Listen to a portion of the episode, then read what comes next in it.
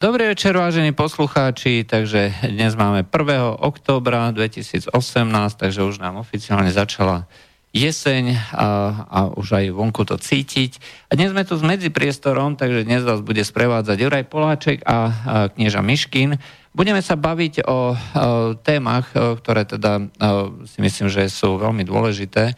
Hlavne teda obmedzovanie slobody slova, o, tom, čo všetko nás čaká a neminie, pokiaľ to bude pokračovať takýmto o, spôsobom. No a aj o témach, ktoré vás budú nejako zaujímať a ktoré nám môžete potom prípadne napísať do mailu studiozavinaclobodnyvysielač.sk alebo cez formulár na stránke www.slobodnyvysielač.sk alebo nám môžete zavolať na telefón do Bratislavského štúdia 0950 724 963.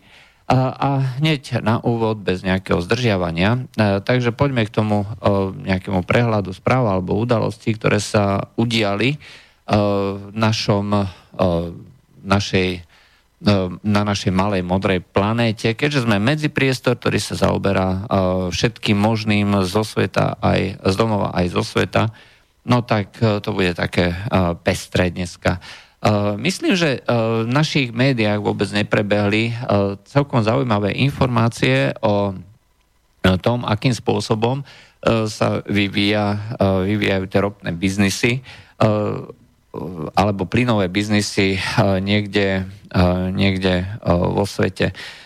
V ruskom, respektíve nemeckom, tom informačnom priestore, tak myslím, že to bol Frankfurter Allgemeine Zeitung, alebo nepamätám si už presne, bola taká zaujímavá analýza, čo všetko sa môže stať, pokiaľ Amerika udrie so svojimi hroznými sankciami. Mimochodom, tvrdie minister vnútra, americký minister vnútra, že Amerika by mohla na Rusko uvaliť námornú blokádu. Sice neviem, kde chce, akým spôsobom chce uvaliť námornú blokádu, pretože Rusko reálne svoj biznis prevádzkuje suchozemsky a tam, kde by mohli nejakú námornú blokádu uvaliť, aj to znamená v Čiernom mori, tak tam zase nemá Amerika žiadnu jurisdikciu podľa dohody z Montro. Hej, to znamená, že uh, Rusi by ich mohli ako veľmi rýchlo a veľmi efektívne spacifikovať. To len na okraj.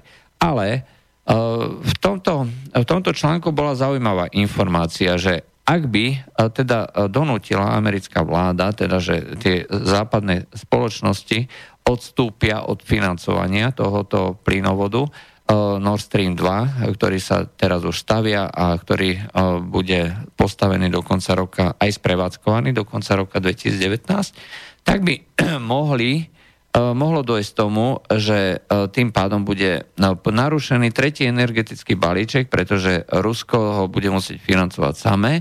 A keďže to bude súčasne stavba, ktorú bude prevádzkovať zároveň aj producent plynu, to je podľa Európskej únie prísne zakázané. To vás teda hrozne akože e, postrašia a urobia vám veľké bububu a nedovolia vám obchodovať e, s týmto e, európskym trhom tak by mohlo dôjsť až prerušeniu kontraktov s Gazpromom a tým pádom by mal Gazprom veľkú stratu 10 miliard, lebo by mal v podstate nefunkčný plynovod.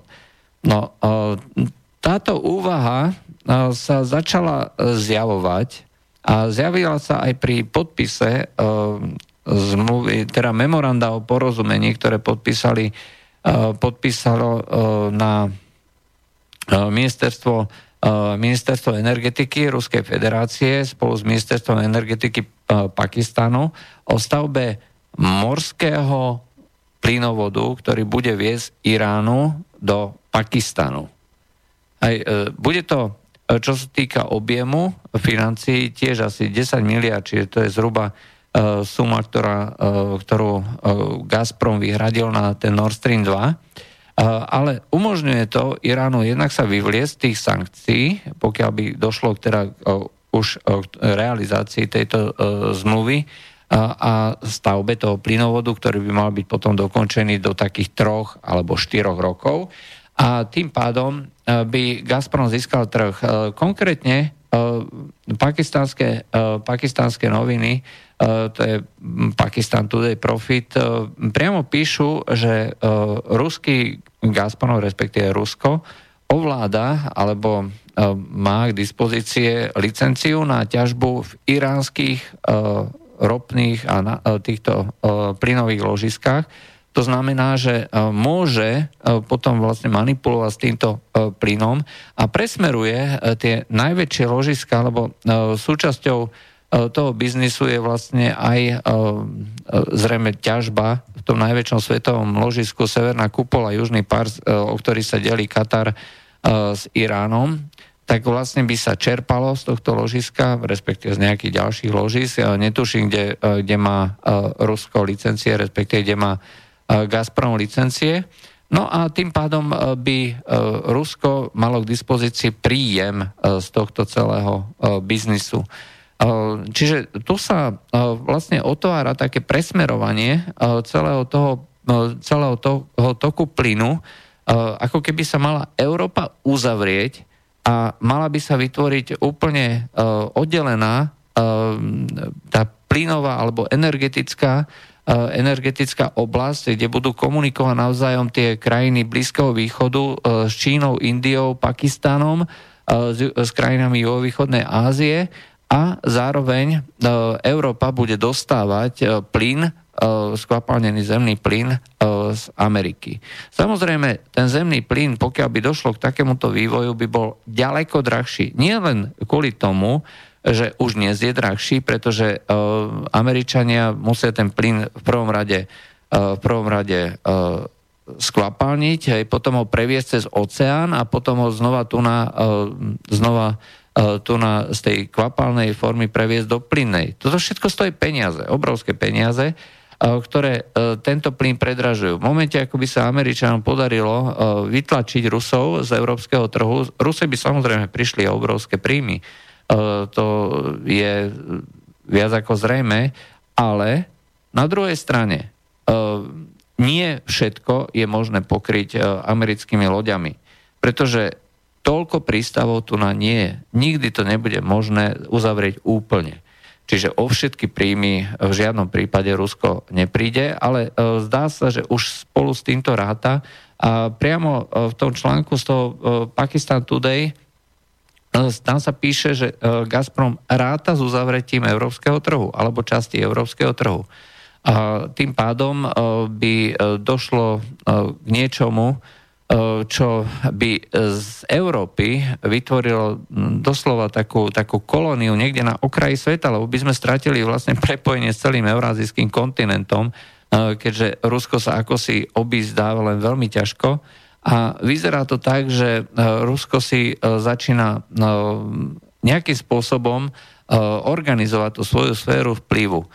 Momentálne minulý týždeň došlo ku stretnutiu prezidenta Putina s azerbajdžanským prezidentom a došlo e, k dohode a podpise o dodávkach zbraní, e, ktoré by mali viesť tomu, že e, sa upevní kontrola Ruska na touto sférou vplyvu.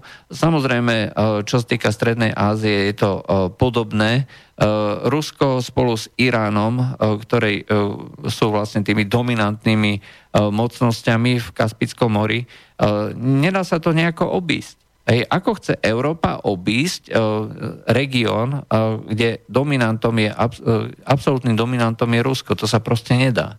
Ak sa teda úplne oddelíme od Ruska, hej, ak uh, prerušíme všetky kontakty, uh, spraví to z nás uh, skutočne len nejakú cieľovú krajinu migrantov a, a všetkých takýchto podobných E, veci odpadom pre americkú produkciu. Odpadom hovorím kvôli tomu, pretože e, málo kto vie, ale plyn je v podstate odpad pri ťažbe bridlíc. E, oni majú zakázané podľa nariadení americkej agentúry pre energiu spalovať plyn, aj pretože pre nich je hlavne ťa, hlavná ťažba ropy. To znamená, že oni musia dopraviť plyn spotrebiteľovi či už domácemu a teda e, kvôli tomu je hlavne ten plyn lacný, pretože pre nich je e, hlavným e, tým produktom ropa. Aj tu chcú predávať, tu chcú dávať ďalej, tá je dobre prepravovateľná, skladovateľná a tak ďalej. Plyn samotný je pre nich skutočne niečo, čo môžu dávať v podstate za hubičku, lenže problém je dopraviť to z tých ložisk do skvapalňovacích závodov niekde na pobreží a potom dopraviť ku spotrebiteľovi. A aj napriek tomu, že je to, že plyn je vlastne odpadový produkt ťažby ropy, bridlicovej ropy v Amerike, aj napriek tomu Američania nedokážu konkurovať tejto ruskej plynovodnej sieti, ktorá už je vybudovaná, zaplatená a Gazprom je mimochodom firma, ktorá e, robí najviac investícií, má najviac rozpracovaných projektov na svete z týchto energetických. E, čiže je to obrovská firma. Takže si skúste predstaviť, e, čo by sa stalo, keby sa tu nás skutočne prerušili tieto väzby a na základe nariadení, politických nariadení tej našej E, krásnej e, vlády v Bielom dome, ktorú sme povinni poslúchať podľa strany SAS, e, tak by sme, by sme vlastne dostávali plyn len od nich, od nikoho iného. Samozrejme, že ten plyn by nebol za prvé zadarmo a za druhé vôbec nie za tú cenu ako dnes. Pretože vždy, keď máte monopol, prvá vec, čo monopol spraví, je e, za prvé vyradiť konkurenciu, aj tak, to je samozrejme, tak vzniká monopol, ale keď má uh, konkurencia odstránenú, tak potom uh, tie ceny stanovuje spôsobom, ktorý nie je tržný. Ako náhle totiž Spojené štáty, a to bolo mimochodom aj v tom prejave, ktorý povedal ten americký minister Ryan Zinke, tak bolo to bolo tam povedané, že americká, americká vláda má dostatok síly, aby mohla zabrániť Rusku a Iránu, aby teda robili problémy. Inými slovami, a myslí sa tým námorné síly samozrejme, inými slovami, Amerika si v tomto momente myslí, že môže kontrolovať všetky dopravné a vodné trasy. A tým pádom každý, kto bude chcieť e, dopravovať e, treba e, plyn do Európy, bude to musieť robiť za amerických podmienok. Toto je smerované samozrejme na Rusko. Ale keď raz bude mať niekto v rukách moc a bude chcieť vyberať dividendy, tak dnes už si Amerika vyberá dividendy na Európe, pretože nutí európske krajiny zvyšovať podiel HDP ktorý ide do zbrojenia, aj tak, aby sa naplnili dve, a ako už povedal Trump, aj 4, aj 5 aj to je všetko v pohode. E, to znamená, že my jednak e, stratíme obchodné príležitosti, pretože sa nám uzavrú východné trhy a dopravné trasy budú pre nás zablokované. Stratíme lacnú energiu, pretože tá bude predražená prúdiť zo strany západnej, to znamená zo strany Spojených štátov a naviac ešte nám bude v podstate aj zakazované obchodovať s kýmkoľvek iným e, s energiou, pretože e, to všetko bude robené za podmienok, ktoré si bude stanovať, e, stanovať Amerika na tomto trhu. A ak pripustí konkurentov, tak len vtedy, keď nebude vedieť dodávať sama, ale za ceny, ktoré bude stanovovať ona sama, pretože takto monopol funguje. Európa so svojimi ohromne zvýšenými nákladmi na zbrojenie eh, a zároveň aj eh, s tými zvýšenými cenami za energiu, sa nakoniec stane tým, čím bola treba z indická kolónia pre vtedajšie britské impérium. To znamená len dobre, dobrým odberateľom tých produktov, ktoré v tom konkrétnom v tej komp- konkrétnom centre impéria sa robí, vyrába. Je známe, že v časoch britského impéria naplno išli látky, ktoré boli drahšie a menej kvalitné ako tie indické, ale tak bohužiaľ takto funguje impérium. Jednoducho konkurenciu nepripustí a čo môže zničiť, zničí. Takže toto je tvrdá realita toho, čo nás ešte prípadne čaká, ak by sa presadili tieto plány. Ale o tom všetkom samozrejme e, dneska sa ne, e, nedozviete v novinách. Pochybujem, že niekto takéto informácie zverejní. Šš, to je tajné. Ale máme telefon. E, počujeme sa? Halo? No, dobrý čas, slyšíme se? Ano, počujem vás. No? Já to jenom uh, trošku odlehčím, ale ne, mě zase jenom chytá za slovíčko.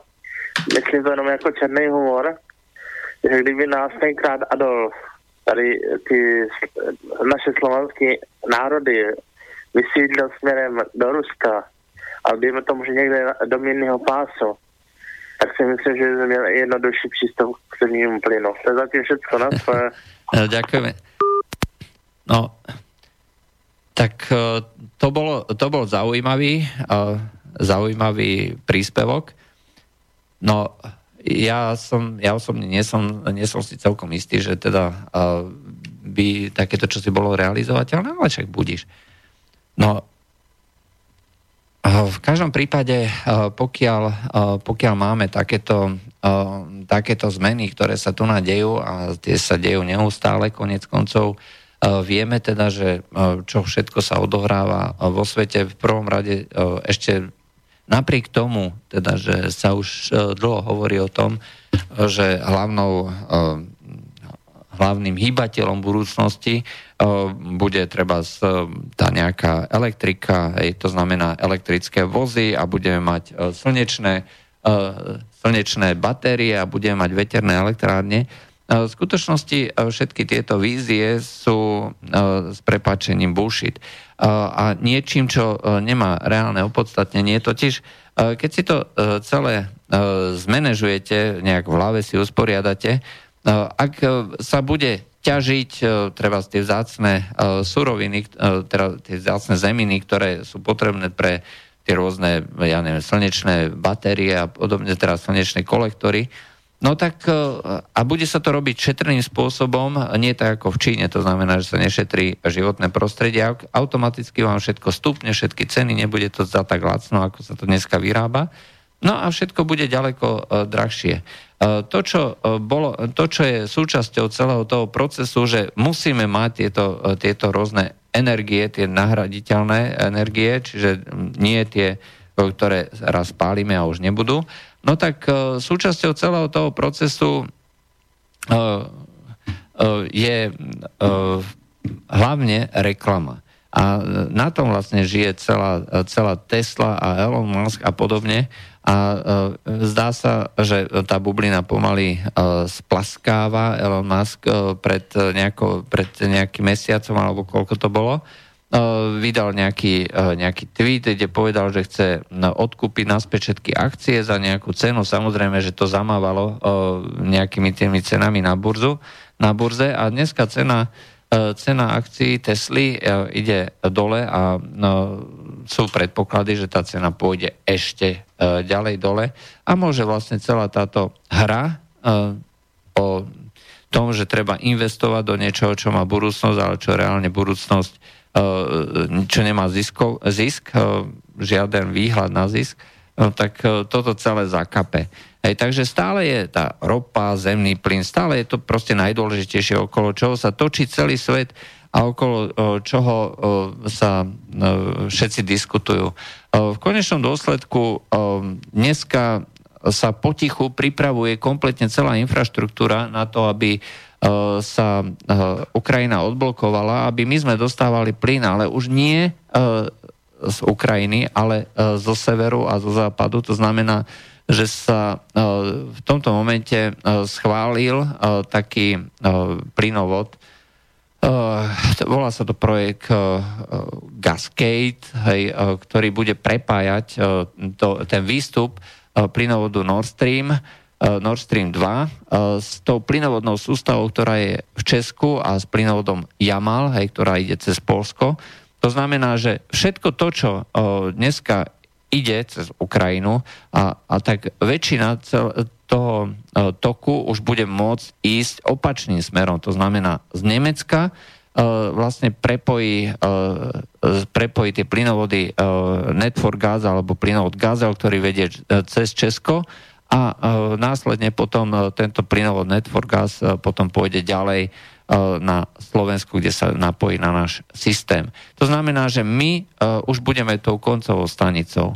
No a toto sa vlastne schválilo v týchto dňoch, hej, to znamená minulý týždeň bola schválená vlastne táto, boli urobené všetky povolenia a do roku 2019, to znamená zároveň s ukončením s ukončením tejto plynovodnej, plynovodného projektu Nord Stream 2 má byť ukončený aj tento projekt Gascade. A tým pádom tým pádom vlastne to bude severo-južná trasa, celá vyrobená, urobená a bude to možné dopravovať ten plyn rôznym spôsobom zo západu na východ, zo severu na juh. Čiže Spojené štáty majú obrovskú snahu a tlačia neuveriteľným spôsobom na Európu, pretože to im vlastne bude garantovať nejaké budúce zisky, ak by sa im to podarilo. A ak sa im to nepodarí, tak samozrejme Európania budú zahojení, lebo budú mať lacný plyn, budú môcť robiť všetko možné tak, aby boli konkurencieschopní. To znamená, že Amerika hrá bank. Dneska ukladá sankcie zhruba 20 krajinám na svete, čiže je to obrovská sankčná vojna Ameriky voči celému svetu. Zatiaľ ale v tej sankčnej vojne Amerika je, je vo výhodnejšej pozícii, lebo napriek tomu, že je to 15 krajín, tak dokopy majú objem toho obchodu len asi 15 biliónov eh, dolárov, len samozrejme, ale eh, stále to nedosahuje ako veľkosť tej, tej, toho amerického HDP. Aj preto vlastne Amerika napríklad má veľkú ten najväčší boj a najviac sledovaný je zrejme s Čínou.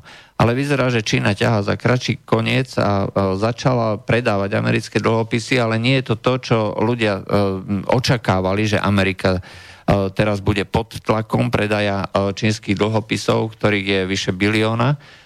Ale jednoducho Čína začína mať problémy, kedy si mala 4 bilióny rezerv, dneska už má asi 3 bilióny alebo koľko jednoducho e, sa dostáva pod e, tlak a Amerika e, potrebuje Čínu ako držiteľov tých dlhopisov, zahraničných dlhopisov menej, ako Čína potrebuje Ameriku ako trh, na ktorý predá svoju produkciu. Takže ukazuje sa, že má to tá vláda prezidenta Trumpa zatiaľ dobre spočítané, vzhľadom na, teda na veľkosť ekonomiky Spojených štátov, to cel, môže celkom dobre fungovať. Či to bude fungovať, to zatiaľ ešte uh, nevieme, ale, zároveň, ale tie čísla sú uh, rozhodne zaujímavé a vzhľadom na to, že Čína momentálne dneska už stráca okolo 30 miliard dolárov na tých rôznych clách a vôbec strate celého toho obchodu, tak zrejme potom bude prístupnejšia alebo ochotnejšia k nejakým, e, nejakým kompromisom a uvidíme, že e, k čomu tie kompromisy e, povedú. Tá situácia je veľmi zaujímavá. Amerika teda hrá v bank, chce teda oklieštiť jednotlivé krajiny, ale zároveň tým tie krajiny naháňa ku sebe. Čiže vytvára tie krajiny, kde si obchodujú medzi sebou, kde si vymieňajú tovar mimo dolárovej zóny pretože každá dolárová transakcia je dneska uh, transakciou, ktorá je ovplyvniteľná ministerstvom financí Spojených štátov, pretože ide cez americký zúštovací systém. Takže uh, každý, kto dneska obchoduje v dolároch, uh, je postihnutelný alebo nejakým spôsobom je možné ho sankcionovať. A to je napríklad aj dôvod, prečo americká vláda uložila sankcie za nákup ruských zbraní eh, Čínou. Aj, to znamená, že na Čínu nie sú uložené žiadne sankcie, no ale ten uh, biznis bol urobený v dolároch, dolárová transakcia je postihnutelná práve takýmto spôsobom a tým pádom je Čína zasiahnutá týmito sankciami.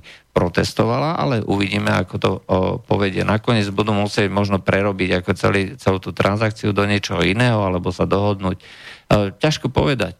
Toto všetko o, má o, veľmi zaujímavé o, tie konotácie.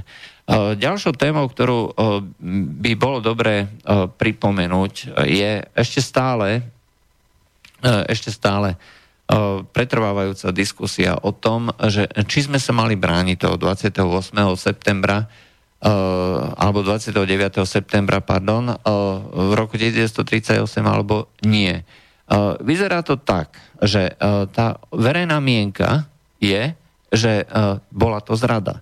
A nech to berieme ako chceme, tak zrada, to znamená vydanie nejakej územia, nejakej krajiny len tak od nás, bez nás, je proste zradou bez ohľadu na to, aké okolnosti k tomu viedli.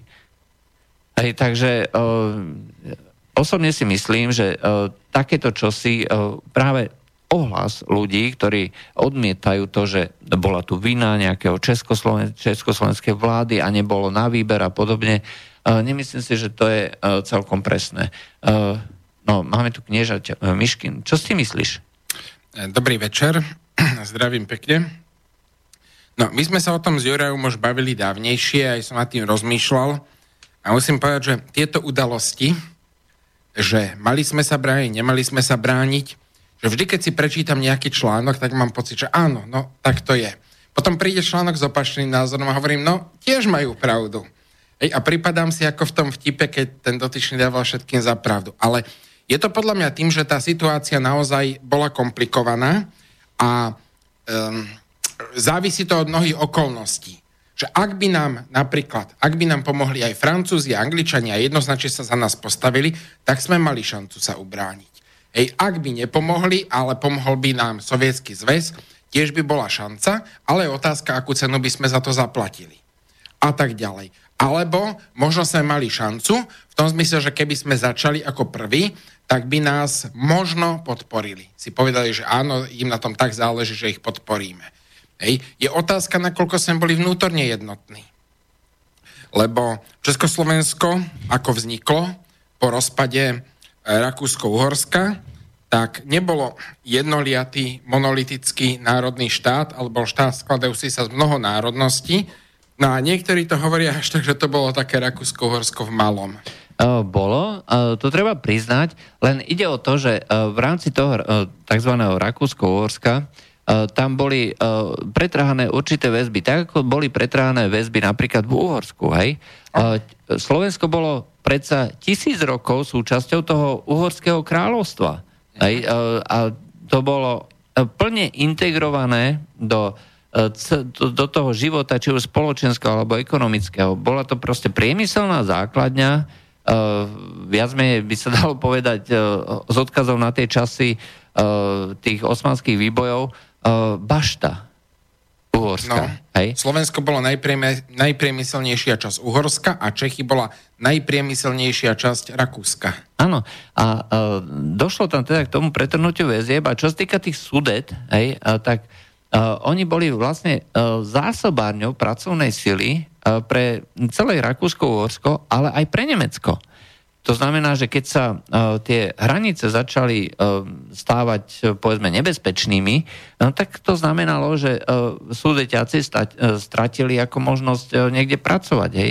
Bolo tam, ale čo sa týka samotného priemyslu, bolo tam obrovské množstvo zásob, hej, nedé uhlie, hej, na severe Ostravy to bolo české, to bolo čierne uhlie, bol tam, bol tam obrovské množstvo textilného priemyslu, pôdy aj ako polnohospodárstva. To znamená, že pre e, Česko to bolo e, ekonomicky nesmierne dôležité pásmo, aj keď teda nie z hľadiska toho ťažkého priemyslu. Ten bol e, súčasťou toho vnútorného, tých vnútorných Čiech, ale z tých ostatných to bolo dôležité. Ale treba tiež povedať, že to bolo um, Sudety bolo miesto, ktoré sa dalo brániť. Na to bolo, boli vytvorené obrovské množstva tých rôznych e, pevností, e, ktoré ale opevnení. neboli ešte vtedy dokončené. Neboli, ale, uh, boli, ale už boli tak pripravené, že by boli vážnym problémom. A podľa mienky mnohých ľudí Československo bolo v tom období schopné odvrátiť prvý útok. To znamená, bolo by to, možno by to museli spraviť to, čo spravili predtým, eh, že eh, čo sa stávala Mažinotová línia vo Francúzsku, medzi Francúzskom a Nemeckom, tak to obišli jednoducho cez Belgicko. Hej?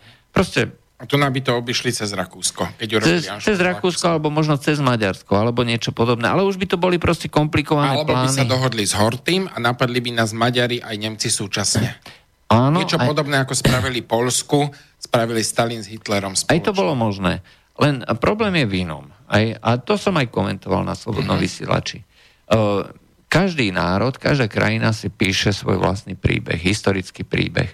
Uh, treba z Poliaci uh, majú príbeh uh, nikdy sa nikomu nepodať. Uh-huh. To znamená, uh, robia to s Rusmi, robia to s Nemcami, je im to jedno, postavia sa komukoľvek, aj keď uh, nie je vôbec žiadna šanca. Ale vieš, čo je za tým? Oni mali impérium. Oni v tom 15. či 16. storočí oni mali prístup k trom moriam, nie? A, Polsko-Litovská únia. No, dvomoriam. Dvomoriam? Hej, to bolo medzimorie. Aha, medzimorie, tak čiernemu a severnému. Baltickému. Baltickému, hej. Uh, áno, je to ako pozostatok toho imperiálneho myslenia, ale faktom je, že uh, keď sa začala vlastne robiť celá tá, keď sa začala dvíhať to hnutie Solidarita v Polsku, tak samozrejme, vtedy ešte Sovieti boli dosť mocní, aj mohli vtrhnúť. Mohli vtrhnúť tak, ako do Maďarska vtrhli v 56., ako vtrhli v 68. do Československa, mohli urobiť poriadok aj v Polsku. Ale nešli do Polska. Vedeli, že Poliaci sa budú brániť. A veľmi divoko. A veľmi tvrdo a veľmi divoko. A zase tam bola druhá vec, Jaruzelský si predvolal Valensu a povedal mu, že pozrite sa, viete, čo sa stalo v Maďarsku, viete, čo sa stalo v Československu, chcete toto v Polsku, sorry, ja vás musím zatknúť.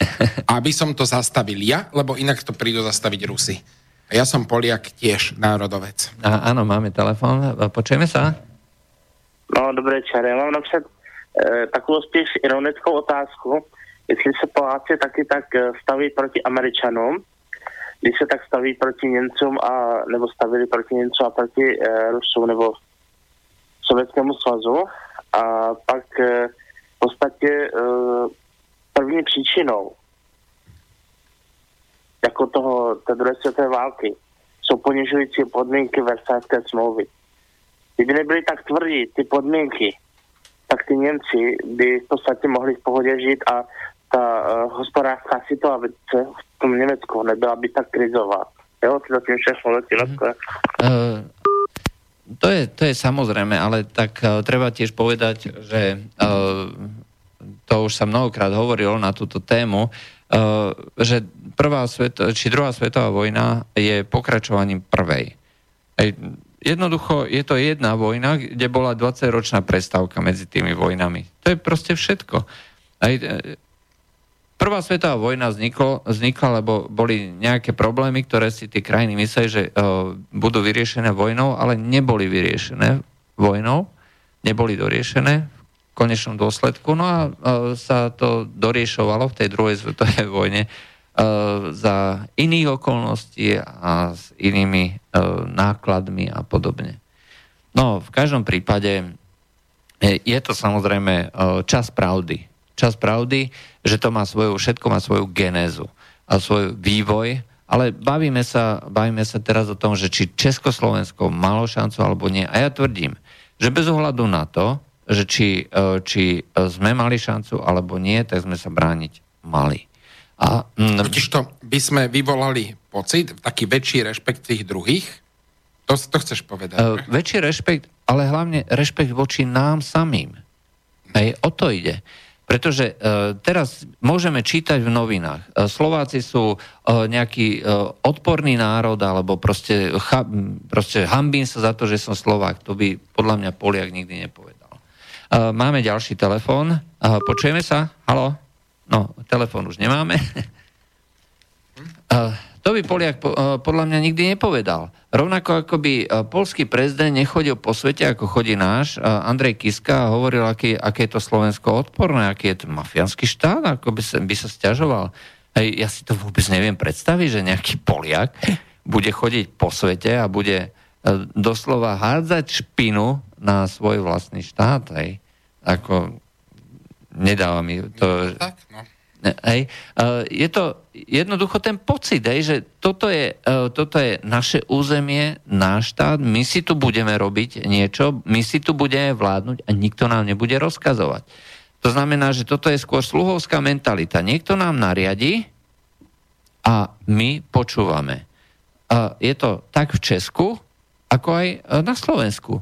Aj Česko bolo vždy proste tým štátom, aj posledný výraz odporu Česka, aj keď to beriem ako v rámci toho Rakúska, Vôcka, keď sa teda nebavím o československých legiách, tak bolo vlastne, ja neviem, to bola Biela hora, alebo kedy.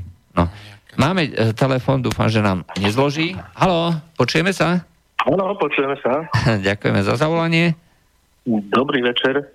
Ja by som chcel sa tiež prepojiť do tejto diskusie, lebo sledoval som Uh, ja televízu, televíziu už nepozerám asi 3 roky, iba, iba počúvam rozhlas. A bol som zvedavý, že uh, jaká debata sa uh, vyvinie ok- okolo, okolo uh, tohoto mnichovského diktátu, tak som si zapol schválne celý deň som počúval rozhlas a bol som šokovaný z toho, že, že v podstate na obed do 12. bola nejaká debata s nejakými dvoma odborníkmi a bola to žena, muž, podľa hlasu mladší, ale to bola to bolo tak niečo strašné, tak, tak stupidné, to bolo absolútne dno. A neviem, či ste to vy uh, počúvali, ale tam v no. podstate obhajovali, obhajovali Francúzsku asi takým spôsobom, že, že oni vlastne chceli zabrániť vojne, oni vlastne to mysleli s nami dobre, tak preto nás vydali Nemecku. Uh, oni, vlastne, áno, áno. oni to vlastne zdôvodňovali, že, že Angličania s nami nemali dohod, uh, žiadnu dohodu, čiže oni mali úplné právo nás vydať v Nemecku. A v podstate tie podstatné fakty, že jak, uh, čo sa vtedy udialo, akým spôsobom to oznámili vláde Benešovi, že si len pozvali niekde do, do nejakej uh, predsiene, kde im oznámili výsledok toho rokovania, e, posadili ich do nejakého policajného auta, odviezli ich na letisko a poslali ich domov, nikto sa s nimi nebavil. Takéto veci tam vôbec neodzneli. A ešte by som chcel jedno, e, jedna, jedna paralela ma napadla v súvislosti s týmto, že nám tu stále stále dávajú za príklad, ako sme sa my postavili celý svet voči Židom, jak sme ich my teda za slovenského štátu proste vydali, uh, vozili do koncentračných táborov a tak ďalej, v čom súhlasím. Ale toto, čo sa udialo v tom 38. v podstate oni, tie dva naše teda dneš, dnešní spojenci, Angličania a Francúzi, vydali celý štát takýmto spôsobom vlastne Nemcom a v podstate nikto to nespomína, nikto si to nepripomene.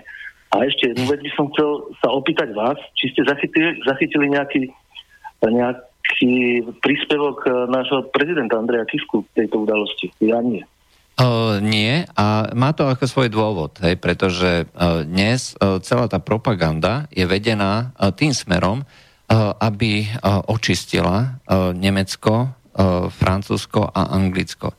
Nemecko od roku 2014 e, je, sa začína e, vyslovene očisťovať, ako keby sa stalo obeťou tej druhej svetovej vojny, ako keby Rusi boli tí, ktorí robili tie hrozné zverstva a treba len na to zabudnúť, čo sa dialo na území, na území vtedajšieho, či už tých dobitých krajín, čo vlastne tí Nemci robili. Počas, neviem, akorát práve v tom období 29. bolo aj ďalšie výročie. Počuli ste napríklad, že 29. 29.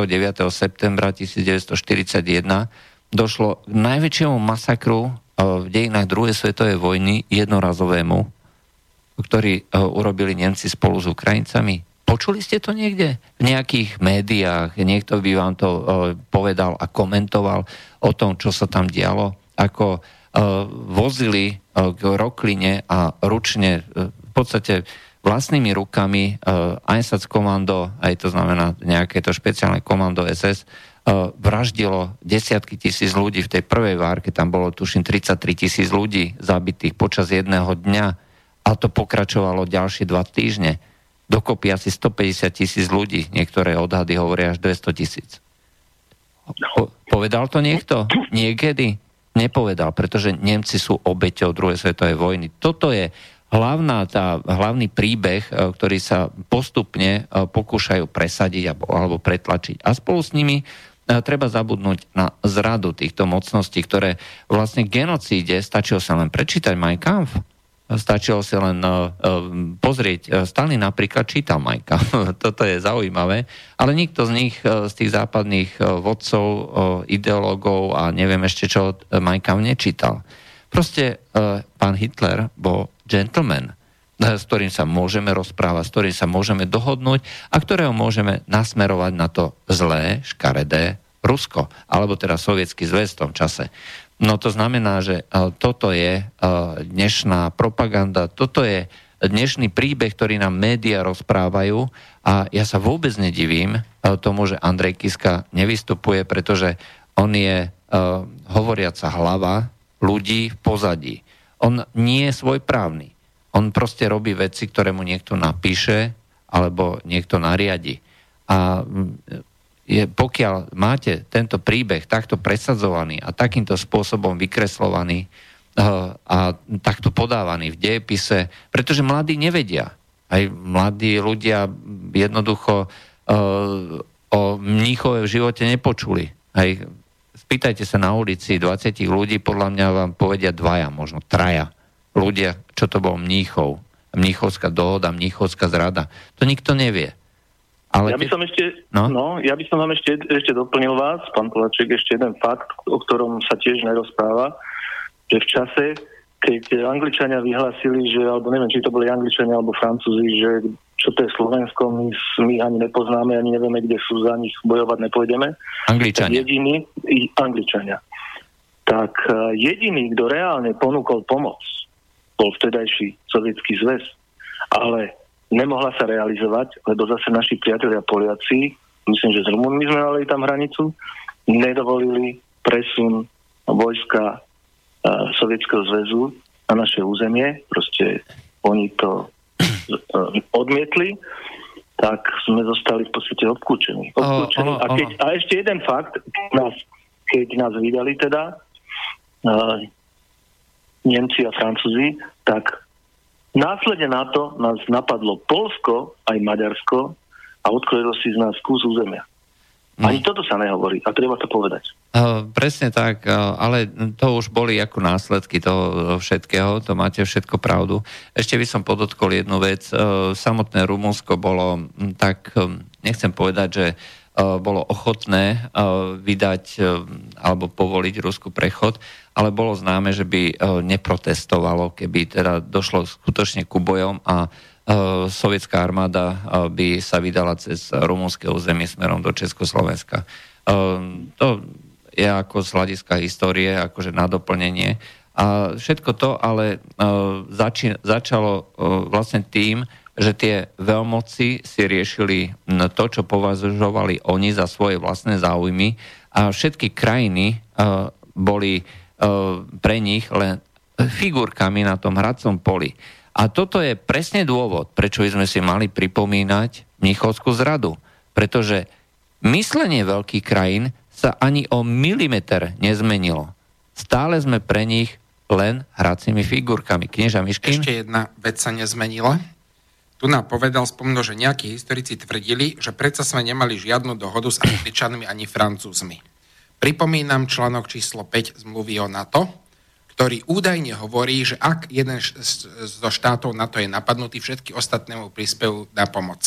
Uh, Ale nie, má nie. to taký malý háčik. Zvážia, zvážia formu pomoci. Áno.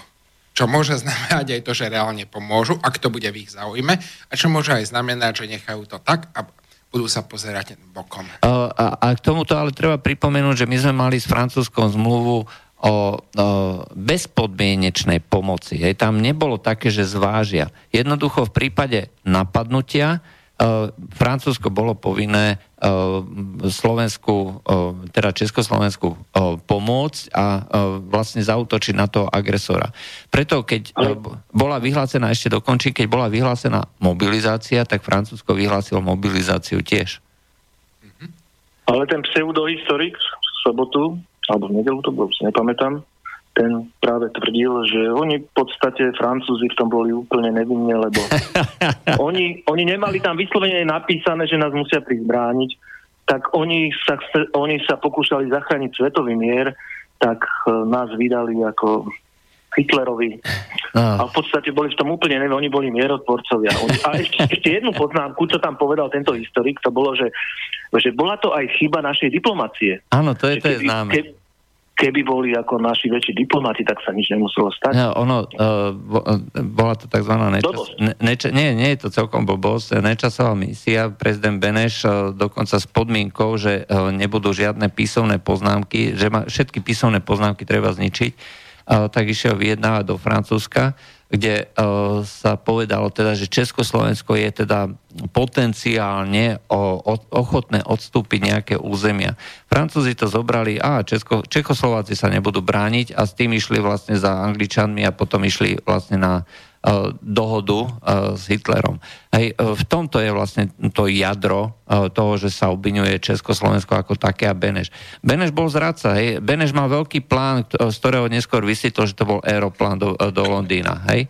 A, ale uh, toto uh, neospravedlňuje tieto veľmoci. Proste, uh, keď raz uh, máte uh, nejaký svoj vlastný štát, žiadny iný štát o tom rozhodovať uh, nebude. A vidíte sám, že toto sa, e, to, čo bolo v 38. sa zopakovalo aj v roku 1999, keď e, západné veľmoci na čele so Spojenými štátmi sa rozhodli, že uh, Jugoslávia nemá právo si organizovať veci na území Kosova, nehovoriac o tom, že to celé vyprovokovali oni. A začali to bombardovať a pokračovalo to ďalej. Nie bombardovať, humanitárne bombardovať. Humanitárne a ešte teraz za pomoci uh, vtedajšej slovenskej vlády na čele s Mikulášom Zurindom. dala súhlas. Uh, čiže my, ale to je proste paradox. Hej. Ja, som to, ja som to hovoril v komentároch, že my teraz vlastne vystupujeme ako krajina, ktorá neuznáva Kosovo a pritom sme uh, urobili všetko preto, aby to Kosovo vzniklo a ešte sme dovolili aj to humanitárne bombardovanie to ako človeku rozum zastáva stať. no, no, bola ešte, to iná vláda. No. No, bola to, bola to tá správna vláda, ktorá uh, vie, ako treba humanitárne bombardovať. Dobre, ešte niečo? Tak, ďakujem, to je všetko a otvárajte ľuďom oči. Mm, ďakujeme. Ja uh, som možno ešte k tým koreňom povedal, nemáme telefonát. Uh, uh, už nie, teraz nie, už je položený. Tým koreňom, jak si vlastne hovoril, že E, prvá a druhá svetová vojna e, boli takým, jedna bola pokračovaním druhej, že po prvej svetovej vojne sa hovorilo o rozdelení Európy na národné štáty, aby hovorilo sa o sebaučení národov a podobne. Len problém je v tom, že keď sú tí ľudia pomiešaní na územiach, že kadiaľ vie deliacu čiaru. Že boli dve kritéria. Jedno bolo národnostné, že kde je prevaha jednej alebo druhej národnosti. Druhé bolo, aby ten štát mal zmysluplné a brániteľné hranice. A napríklad medzi e, Gréckom a Tureckom nastala výmena obyvateľstva, aby to bolo čisté, aby sa nemohli doťahovať a navzájom si robiť zle na svojom území. Alebo skrze svojich ľudí na tom druhom území.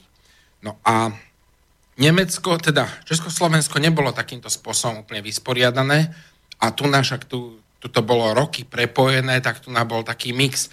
Však aj Napríklad, čo sa hovorí, že, že treba, že hranica ako Duna je veľmi prirodzená hranica, ale tu na, tom južnom Slovensku e, žili teda prevažne Maďari. Zase na druhej strane Slováci žili až po e, Budapešť a Balaton. A čo mali robiť? Jak to mali viesť hranicu?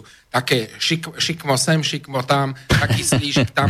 No tak proste urobili, urobili res, urobili nejaké zmysluplné hranice a povedali, no tak bohužiaľ, tu nám bude rovnaké množstvo Maďarov na Slovensku a rovnaké množstvo Slovákov v Maďarsku. No, ako sa kto zachoval vo čo, svojej menšine, tak to vidím akože dodnes. Maďarská menšina je to zhruba v rovnakom počte naďalej. Slovenská menšina je totálne zdecimovaná. No, ešte stále tam ostalo, tuším, 10 alebo 15 tisíc. Pár dedín, hej? Uh, Bekeš Čaba, hej, uh, a tam uh, ešte niektorí ľudia vedia aj slovensky a, a troška viacej sa ich hlási k nejakej slovenskej národnosti, aj keď slovensky aj. už uh, nerozumejú. Ako je fakt, a aj to veľmi poteší, že sa nájdú mnohí rozumní Maďari, ktorí sa na toto dokážu pozrieť z nadhľadu, čo, čo ja viem, čo som si všimol na internete, e, pani Diana Mároš, ktorá sa vydala tu na dožiliny, našla si Slováka. Končím. E, no, po, potom dokončíme. Ano, jasne, Máme telefonát, áno. Dobrý večer. Dobrý večer. Uh, ja som zaregistroval takú, takúto záležitosť. Cirka pred pol rokom slovenskej, slovenskej televízii dávali, dávali stretnutia Židov v Novákoch. A tam vystupoval jeden, jeden uh, Žid, starý, to, ktorý vlastne prežil, prežil uh, uh, proste tú druhú svetovú vojnu, bol v Novákoch a tam povedal, že on ďakuje prezidentovi Tisovi za to, že jeho rodina žije. Vieme, že v Novákoch proste uh, to bolo tak, že vlastne uh, tí ľudia sa z Novák, vlastne oni, oni sa potom ďalej nelifrovali. Čiže to bola jedna taká, takáto vec. No a druhá vec je zo, zo súčasnosti, som bol na Devíne a keď idete na Devín, tak tam je tá história Slovenska a vlastne zistíte, narazíte, že fašistický prezident Jan Tiso, eh, Jozef Tiso, no prezident Tiso, neviem presne už, jak sa volal, proste fašistický nálepka a jednoznačne v Slovenčine a angličtine. Kopec ľudí tam ide. Proste my sa už tej pravdy podľa mňa E, nedobojujeme, pretože, pretože tá nová generácia, ktorá ide, jednoznačne proste hodnotí túto, túto etapu Slovenska ako jednoznačne fašistickú a bodka. A ďalej sa rozprávať nebudeme. Takže toľko postrehy iba. Mm. No, áno, dobre. Ja by som možno zacitoval E, profesora Kamenca zo Slovensk- Historického ústavu Slovenskej akadémie vied, ktorý v, vo viacerých svojich knihách, keď hodnotí slovenský štát počas druhej svetovej vojny, hovorí, že nebol fašistický, ale bol autoritatívny s niektorými vplyvmi nacistického Nemecka. To je presný citát, ktorý si tam môžete nájsť. Čiže ja poznám on... Kamenca, poznám aj iných tých historikov, Lacka, povedzme ešte tá uh, historička. Uh-huh. Um, Závacka? Prosím? Závacka? Nie, profesorka, ona aj vo Viedni, aj Aha, už viem, Trnave, viem potom ktorá. Emi, akože... Emília, Emília. Emília, no. Teraz si neviem spomenúť ani ja priezvisko. No, ale veľmi dobrá. Áno, to je, takisto, je takisto proste jednoznačne, jednoznačne uh, je za, za takéto spravedlné. Potom samozrejme Ďurica. No a uh, keď ja mám deti totiž to a oni sú odchovaní na denníku N a jednoznačne neexistuje, nepohnete, proste nepohnete s nimi, ale to je celá generácia, triciatnici, všetci triciatnici, proste to ide jak také stádo. Ale všimnite to, si, to, profesor to, Kamenec je židovskej národnosti. On má najväčší áno. dôvod sa rozčulovať na ten slovenský štát z osobných dôvodov. A on sa fakt snaží o tú objektivitu. Toto, toto mu všetká česť. A ja, sa, ja, ja to skôr vidím ako možno... Ono sa hovorí, že poturčenie zhorší od Turka. Že sú ľudia, ktorí sú taký, takom predklone voči ja neviem komu, Bruselu alebo, alebo nejakej tej západným mass médiám alebo komu, že len by proste špinili na svoj národ. Ja si myslím, že áno, treba si povedať, áno, toto bolo dobre, toto bolo zlé. Ale proste len tak bez ladu a skladu nadávať na všetko, čo bolo, to, to nemá, nemá zmysel. Oveľa rozumnejšie povedať si, čo, čo malo význam, poučiť sa z toho, čo boli chyby a, a, a tak, Určite, ale... aspoň, aspoň dopustiť viete, nejakú debatu. Ale rozumiete, tie, tá generácia nedopustí debatu. No ale mne sa zdá, že, že niekto tu dostal ideologickú zákazku a musí to, musí to proste presadiť. A to je smutné, lebo potom tá pravda, tá realita, aká bola, to sa niekde stráca. No, e, troška sme zašli ďalej, hej. lebo e, hej. Bavíme, sa, bavíme sa o Mnichove, že či, jasne, hej, sme. či, sme sa mali, e, či sme sa mali brániť. Toto, o tomto už sme viackrát hovorili na Áno, túto hej. tému, aj teraz s ľuďmi, ktorí o tom píšu knihy. Hej, hej. No, a, a môžeme... Ja si myslím, že čo sa týka toho Mnichova, či sme sa mali brániť, som čítal jednu takú, taký jeden článok, kde porovnávali vojska československé a nemecké. Tak Nemci mali jednoznačnú prevahu v letectve, potom mali prevahu v tankoch, no a čo sa týka aj, aj uh, pozemných síl, ako v, ľudských týchto zdrojoch. Samozrejme na uh, vyčlenie v rámci Československa, ktoré by oni vedeli akože dať do toho, do tej vojny, tak, tak tam boli uh, proste rapidné rozdiely medzi, medzi československým a nemeckými vojskami. Takže s najväčšou pravdepodobnosťou by proste Československo bolo aj tak, aj tak proste hm, vojensky zlomené. O, takto. Nie je to... O, určite prvý nápor by, o, pokiaľ by išli cez o, tí, Krušné hory, cez Sudety, cez Šumavu. by išli No, ale keby, keby sa snažili vlastne e, ísť cez ten hlavný o, smer, aj to znamená z toho západného smeru, tam bolo sústredené najväčšie množstvo techniky, najväčšie množstvo opevnení. To by bol obrovský problém prejsť, pretože nie len to, že e, tam boli vybudované tie opevnenia. E, v nich boli ľudia, ktorí boli ochotní tie Možno tam, ale brániť. zo smeru Plzne a Českých Budejovic tam to nemali dobudované. Takže asi, asi tadiaľ vyšli a potom samozrejme letectvo. Uh, áno, áno, ale t- viete, uh, aj tá uh, najmenej dobudovaná, nejaká, či už je to pevnosť, alebo nejaké, nejaký palpoz, alebo podobne. Totiž, e, keď máte e, všetko pripravené, e, ono to nie je len o tom, že tie veci sú tam k dispozícii, že sú tam ľudia a podobne, ale máte treba vybudovanú celú logistiku, to znamená cesty, máte pripravené sklady, máte zastrielané tie jednotlivé systémy, či už gulomety alebo nejaké tie kanóny, to znamená, že oni presne vedia, že kde sú slabé miesta, ktoré treba pokryť. Aj, a obrancovia, ktorí sú takto pripravení, majú ďaleko väčšiu silu, než to vyplýva ako z tých čísel, čo ja viem, jedna k jednej, dva ku jednej. Hovorí sa, že aby útočník uspel, do sformovanej obrany musí ísť 3 ku 1 minimálne. Hej. A e, toto e, bolo v prípade e, Československa bez najmenších pochybností splnené. Čiže... Okrem letectva. Letectvo mali tušiť nejakých 3300 lietadiel a Československo mali nejakých 450. Oh, letectvo boli jednoznačne lepší. Takže... To, to áno, to áno, ale o, okrem všetky ostatné, všetky ostatné veci, to je bol obrovský problém a celá tá vojnová mašinéria jednoducho ešte nebola hotová, nebola pripravená a potom niekde som čítal v nejakých tých historických knihách, že to, že my sme doslova odozdali celú priemyselnú základňu, my sme nespravili to, čo spravili Nóri. Oni sa za prvé bránili a po dvojmesačnom, po dvojmesačnom boji síce márnom a zbytočnom, lebo už v tom období Nemecko bolo silné, oni zničili celý priemysel, nechali vlastne spustošenú krajinu a so zlatým pokladom norský kráľ odišiel do Londýna. Hej?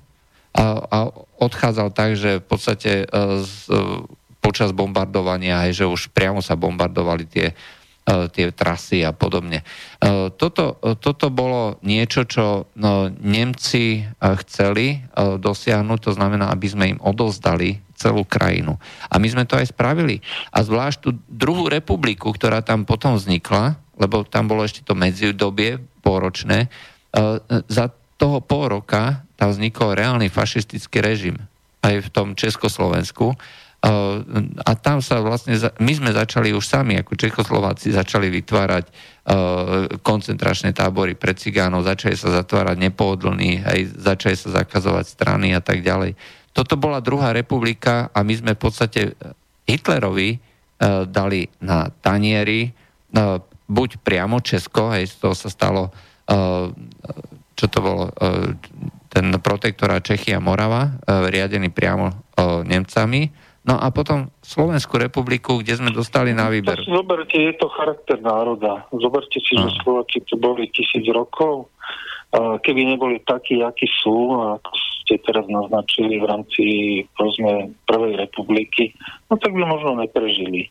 Zobrali by si nás, povedzme, Poliaci, Maďari a tak ďalej. A keď no, do histórie, ono, nemôžete, ďalej, viete, nemôžete, nemôžete, porovnávať, nemôžete porovnávať to, čo bolo pred tisíc rokmi, pretože národné sebauvedomenie začalo vznikať až niekedy, ja neviem, v 18. storočí, u nás v tom 19. storočí, hej. Čiže vlastne až v tom období, či už na tej maďarskej, alebo tej slovenskej strane, ale aj v Česku. Aj Česko zažívalo to národné hnutie, sebaobrodenie tiež až v tom 19. storočí.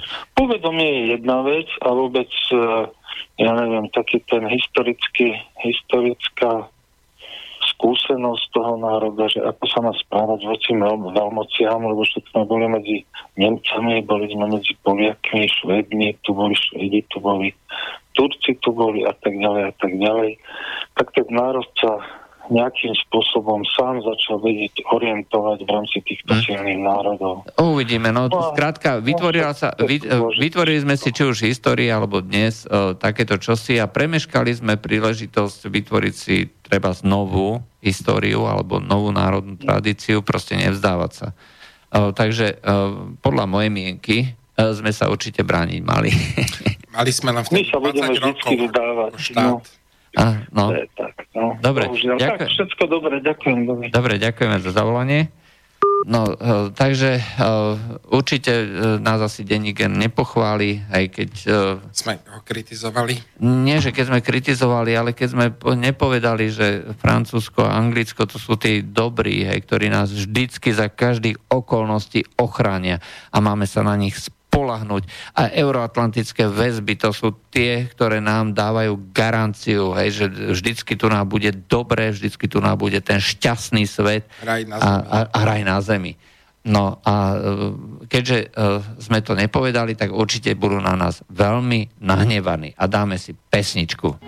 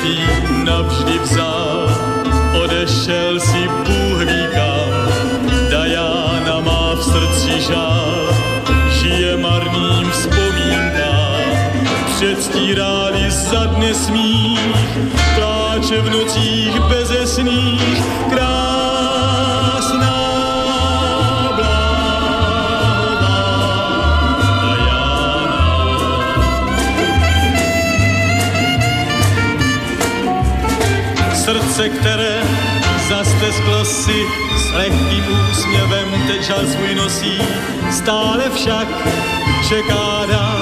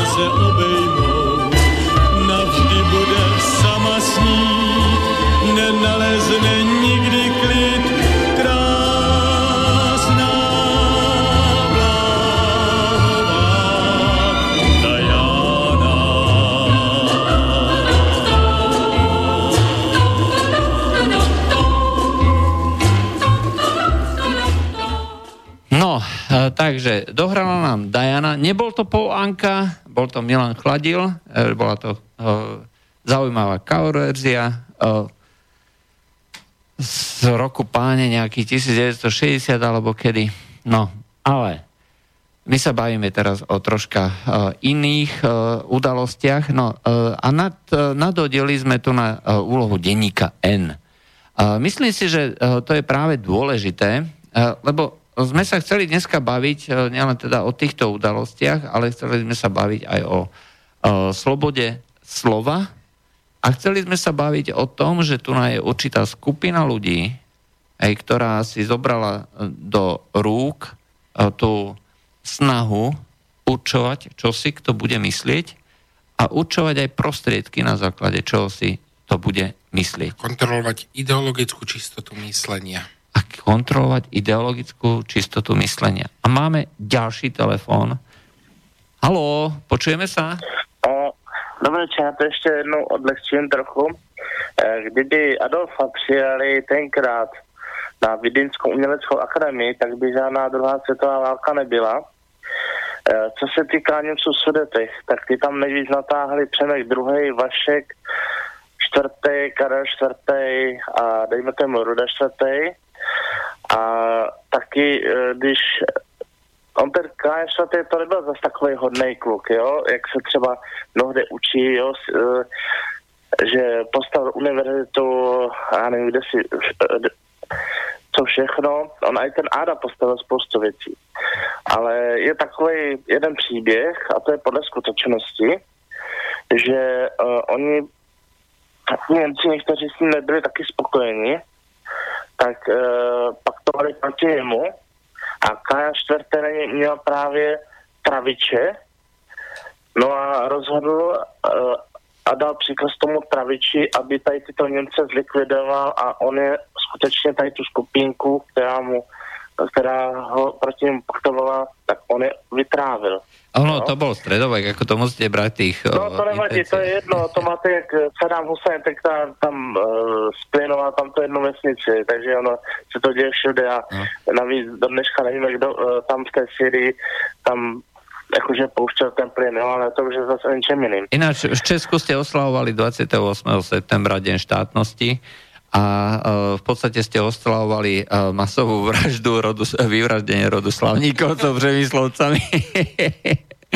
No, to je svetého pravda, ale Václava patrona Čiech, že? a, a Ale, Svetého ale, Václava ale Patronači. ono, to je jako pravda, ale ono je potřeba být aj kritický k těm svým údajně jakože vládcům, jo? Ono jako zase, aj ten, eh, aj ten Masaryk to taky nebyl žádný nemiňátko, jako jo. A, isté, ale tak ono, treba to brať vždy v kontexte dejín, hej, keď uh, v nejakých dejinách uh, bolo zvykom za, zabiť všetkých, tak uh, humanistickým vládcom bol ten, kto zabil len polovičku mužov, dajme tomu. Hej.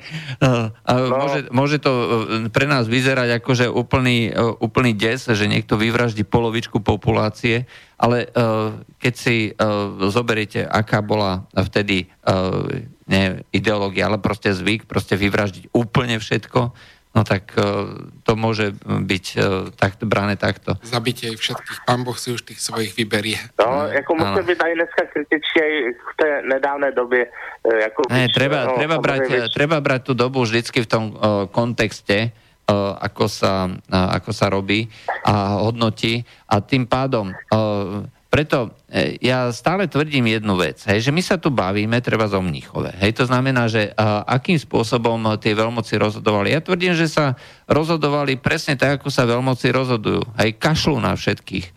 Uh, mne, mne vadí na tomto, že niekto vlastne chce prepisovať tú históriu a hovoriť, že tieto veľmoci nás budú ochraňovať. No nebudú. Nebudú. Nikdy nás nebudú. Hej, pretože uh, takto veľmoci uh, fungujú. Uh, a, a toto je nezávislé od kontextu. Hej, to je úplne jedno, či hovoríme o uh, staroveku, stredoveku alebo modernej dobe.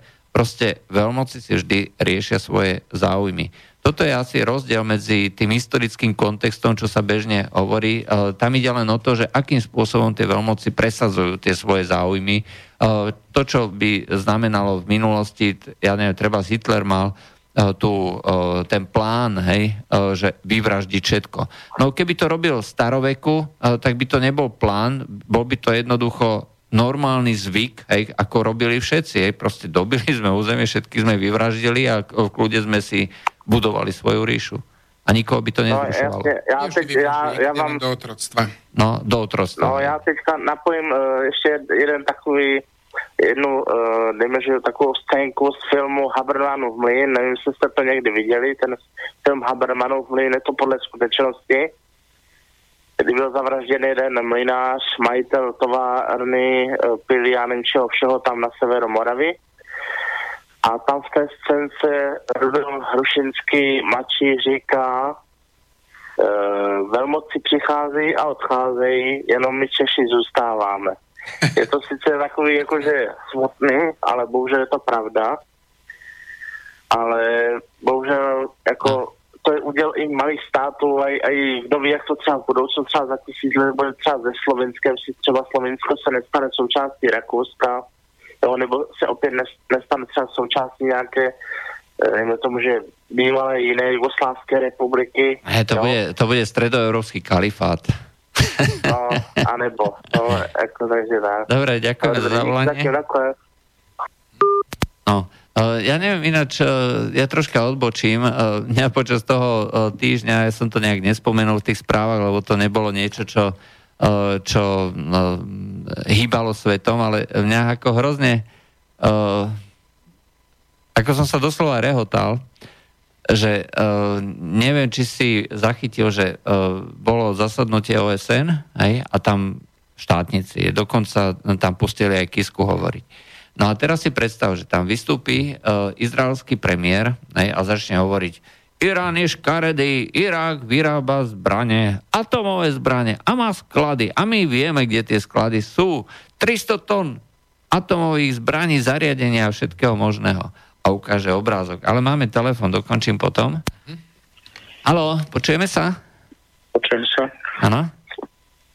No, volám dobre silač, môžem hovoriť? No, voláte vynikajúco. Voláte do medzipriestoru, bavíme sa o slobode slova a zároveň sme rozoberali aj nejaké udalosti Mníchov a tak. No, ja by som, ak môžem trošku, tak nie som síce historik, ale by som pridal k tým názorom, ktorom by som, by som mm, že sme sa asi brániť nemali. A to z viacerých príčin.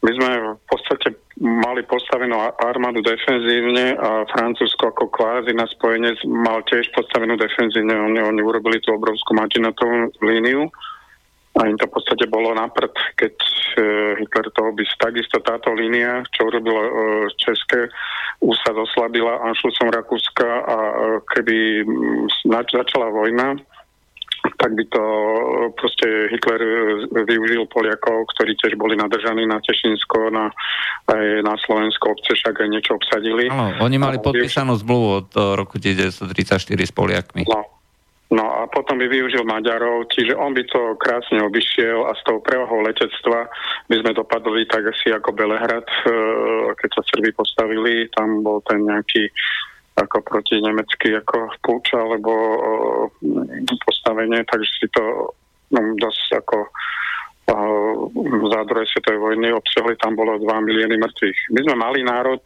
a Mám nejaké hrdinstvo, také síce môžeme to dvakrát urobiť, ale tým pádom my sme končili ako takéto, aké sme boli pozícii. Češi tam mali 3 milióny Nemcov a my sme mali v podstate stále možno krk ako od Maďarov.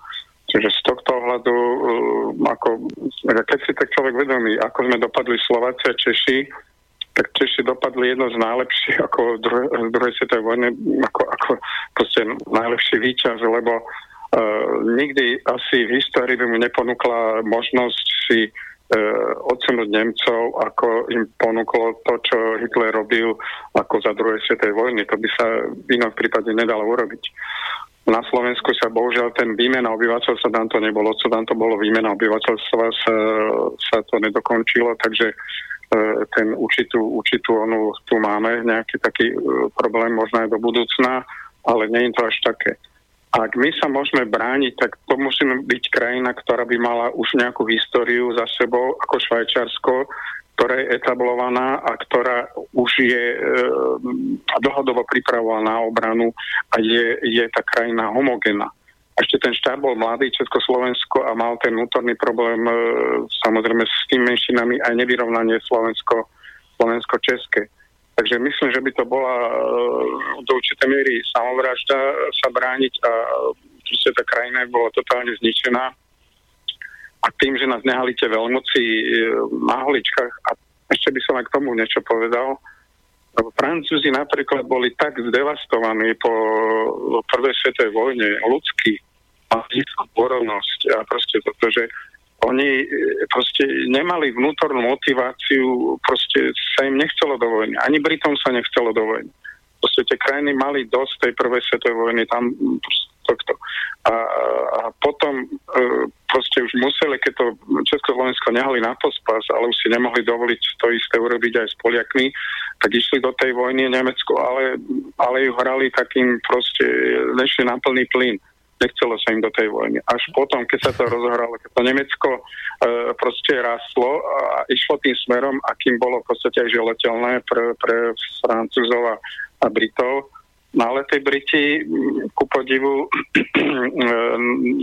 sa nedohodli separátny mier a tým pádom e, Rusko nebolo, teda sovietský zväz nebol porazený. Keby sa Nemci dohodli, ak chcel aj Hes, e, ten separátny mier, tak by si pravdepodobne Británia udržala, udržala e, ríšu. A čo aj Hitler predpokladal, že, že tie Angličania sú šialení, že oni proste tou vojnou proste si zničia tú, tú ríšu, to imperium britské. Aj sa to stalo, že v podstate to bol koniec, v podstate nie hneď, ale postupný koniec e, e, britského impéria. Čiže no, no, viete, bolo to tak, že... Áno, z toho logického rozumového hľadiska máte absolútnu pravdu. A dokonca ja poviem ešte jednu vec. E, ja som aj vďačný za ten mnícho, že prebehol tak, ako prebehol, pretože to je exemplárny príklad toho, že tie veľmoci si vždy budú riešiť to svoje. Že im to, že, že im to bude absolútne jedno, čo s nejakým Československom bude, lebo to nemali jednoducho právo. Francúzsko mohlo povedať, vypovedávame zmluvu treba s, e, s Českom, hej, že e, u nás je nálada taká, aká je a vy to riešte sami, hej, že my si nebudeme ako páliť ruky a podobne. Uh, ale oni vyslovene začali rozhodovať. Ale v princípe je to len pokračovanie toho. Uh, my oslabujeme napríklad Pittsburghskú dohodu. Čo bola Pittsburghská dohoda? Uh, bola to dohoda nejakých amerických reprezentantov alebo priamo amerických predstaviteľov vlády, o tom, že podporia vznik nejakej krajiny. Hej. Už tu je niečo, čo zaváňa aj takýmto voluntarizmom a rozdeľovaním, lebo v princípe tie západné krajiny nemali ten záujem rozbiť Rakúsko-Uhorsko. Naopak Spojené štáty mali záujem rozdeliť tú strednú Európu. Hej, ale... No ale to je, to je vždycky tak, ako aj Španieli nemajú záujem proste, aby sa im Katalánsko otrhlo, alebo Baskicko, No hej, ale, zase, ale, ale z ľudského hľadiska majú na to právo, tie Baskovia aj tie Katalánci to urobiť. Ano. A my sme to našou povinnosťou, keď bola tá možnosť, aby sme krvácali za prvé, prvé svetovej vojny tiež ale na tých frontoch a, a keď tá šanca bola, tak tú šancu treba využiť, ak sa dá ako, lebo ten národ, pokiaľ nemá vlastný štát, vždycky je potom e, vázalom e, nejakého inej vnútornej politiky toho štátu, ktorý je súčasťou. A Európa je vďaka tomu e, teraz miery, že v podstate väčšina národov, každý národ európsky má vlastný štát nepotrebuje až na tých pár výnimiek. Áno, a niektoré, a tom... štát, niektoré národy majú dokonca dva štáty. Áno, tak Môže aj tak byť. A potom Čiže, aj... No Albánsko a Kosovo, nie? No, no, a budú no, mať možno aj tretí Albánci, hej, takže... A ešte jedna vec, hral, hrala Hitlerovi do rúk, ako Hitler e, proste postavil Nemcom na nohy mentálne a časočne vojensky a postupne a on mal to obrovskú e, menšinu, takže to nebolo by klasická vojna, akože frontová línia, to by bola kvázi ako občianská vojna, lebo on by využil sudeti na záškodnickú vojnu a, a to bolo obrovské kvanto, aby sme mohli dopadnúť tak, ako to bolo v Španielsko, že tá vojna by bola strašne brutálna. Ako tam, keď sa byli frank, frankisti proti republikánom, ako to bola, to bola odporná vojna, človek proste nevedel, odkiaľ to dostane a, a, a, a skúšali si tam zbranie aj Briti, aj Francúzi, aj Nemci a, a, a na, hovorím, najhoršia vojna je občianská vojna, keď je podporovaná ešte zvonku. Tak, hmm. tak to napríklad Vietnam ako, ako to, tiež. to všetko máte pravdu, máte absolútnu pravdu aj z toho rozumového hľadiska, ale Eh, stále si myslím, že tie, tá história uh, má uh, proste dlhý rozmer, veľký rozmer. Uh, ak sa na to bude brať a pozerať vždycky iba z toho momentálneho, momentálneho aktuálneho hľadiska, vždycky sa nájde niečo, čo je výhodnejšie v tomto momente, ale čo z toho dlhodobého hľadiska môže mať iný rozmer. My môžeme skutočne len teoretizovať. Hej.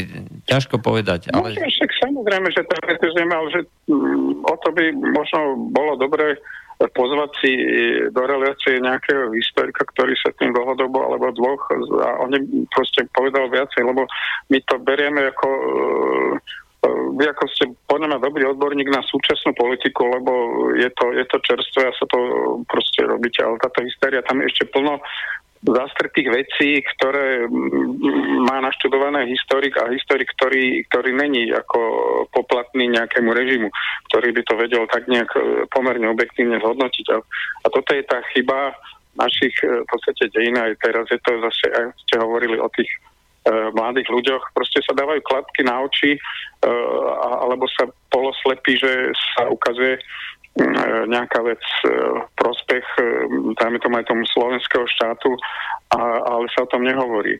Ale napríklad spomínali ste Kamenca, ale tiež on trošku niektoré veci urobil dosť neférovo. Som videl nejaké dva jeho filmy, a kde on nepovedal, že, že my sme ich posielali na smrť ako židov, ale nehal to povedať nejakého preživšieho židovského obete, ktorý to povedal ako, ako jeho názor.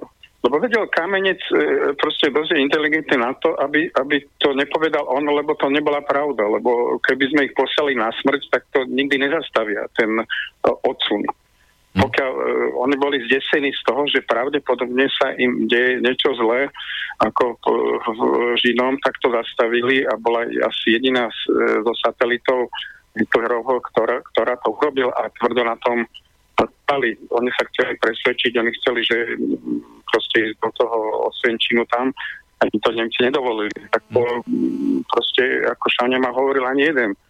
No a ešte k tomu slovenskému štátu len tak stručne, že tam fašistické krídlo bola Tuka, Tuka najmä. A o tom sa nehovorí. Tuka no. nikomu nevadí, ale to bol slovenský fašista najväčší. No, a ešte naviac maďar, maďarský agent. A, a bol, áno, však Salzburg sa, proste to bol puč proti Tisovi. Tiso sa chcel zdať, akože proste už nemal na to nervy, tam ako tieto intrigy tukové vydržať, ale mm, tlačili na ňu aj židovská náboženská obec, mala, bola tam nejaký vyslanci rabi, rabinov, alebo nejaké one, že preboha nech to len nevzdáva, lebo keď sa dostane k moci tuka, tak to všetci mm, e, pokapeme, tak, tak to hovorili. Takže sú to, tá história by mala byť taká, aká je, uh, aj, aj za tú, ktorú sa máme hambiť, tak sa za ňu hambíme, ale aj za tú, ktorú môžeme vyzdvihnúť, tak si ju vyzdvihneme. Ale mm. nie, nie proste stvoriť históriu bolševickú, potom nejakú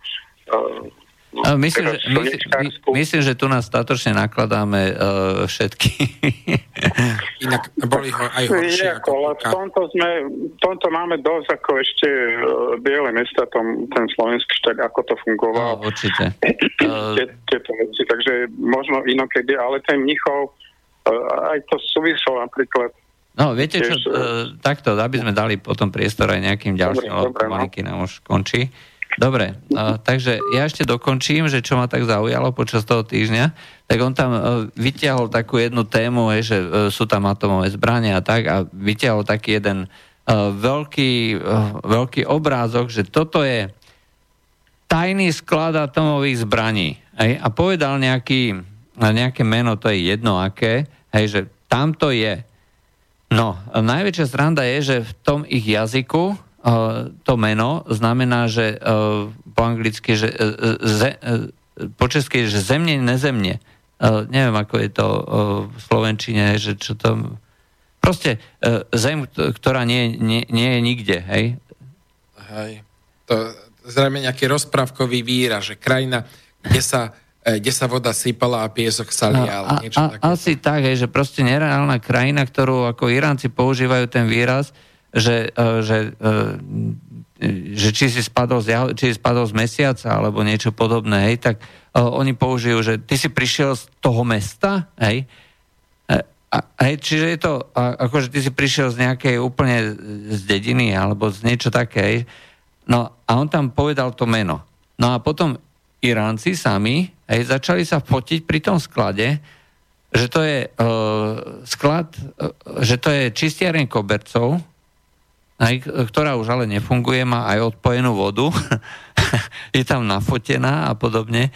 A momentálne má iránsky, uh, majú iránsky tiony, aj že obrovskú srandu, že, sa, že čo vlastne Izrael spravil. A toto je vlastne aj dôveryhodnosť tých médií, respektíve aj tých predstaviteľov, čo tvrdia. Neviem, či si pamätáš toho Kolina Pavela, ako ukazoval tú skúmavku, že toto je dôkaz, že v Iraku je sarín alebo ja neviem, čo to je proste nejaká chemikália, že vraždí že tu je dôkaz, ja mám dôkaz, pozrite sa na môj dôkaz.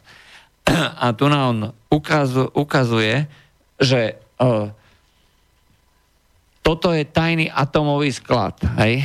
Uh, sa ukáže, že je to čistiareň kobercov. Že je to čistiareň kobercov, ktorá už dokonca nefunguje a ktorá je ešte naviac, uh, ktorá už proste uh, je to E, môžu si tam ľudia vojsť dovnútra, aj teda otvorené dvere, aj deti sa tam fotia, chodia tam ľudia, robia si selfie.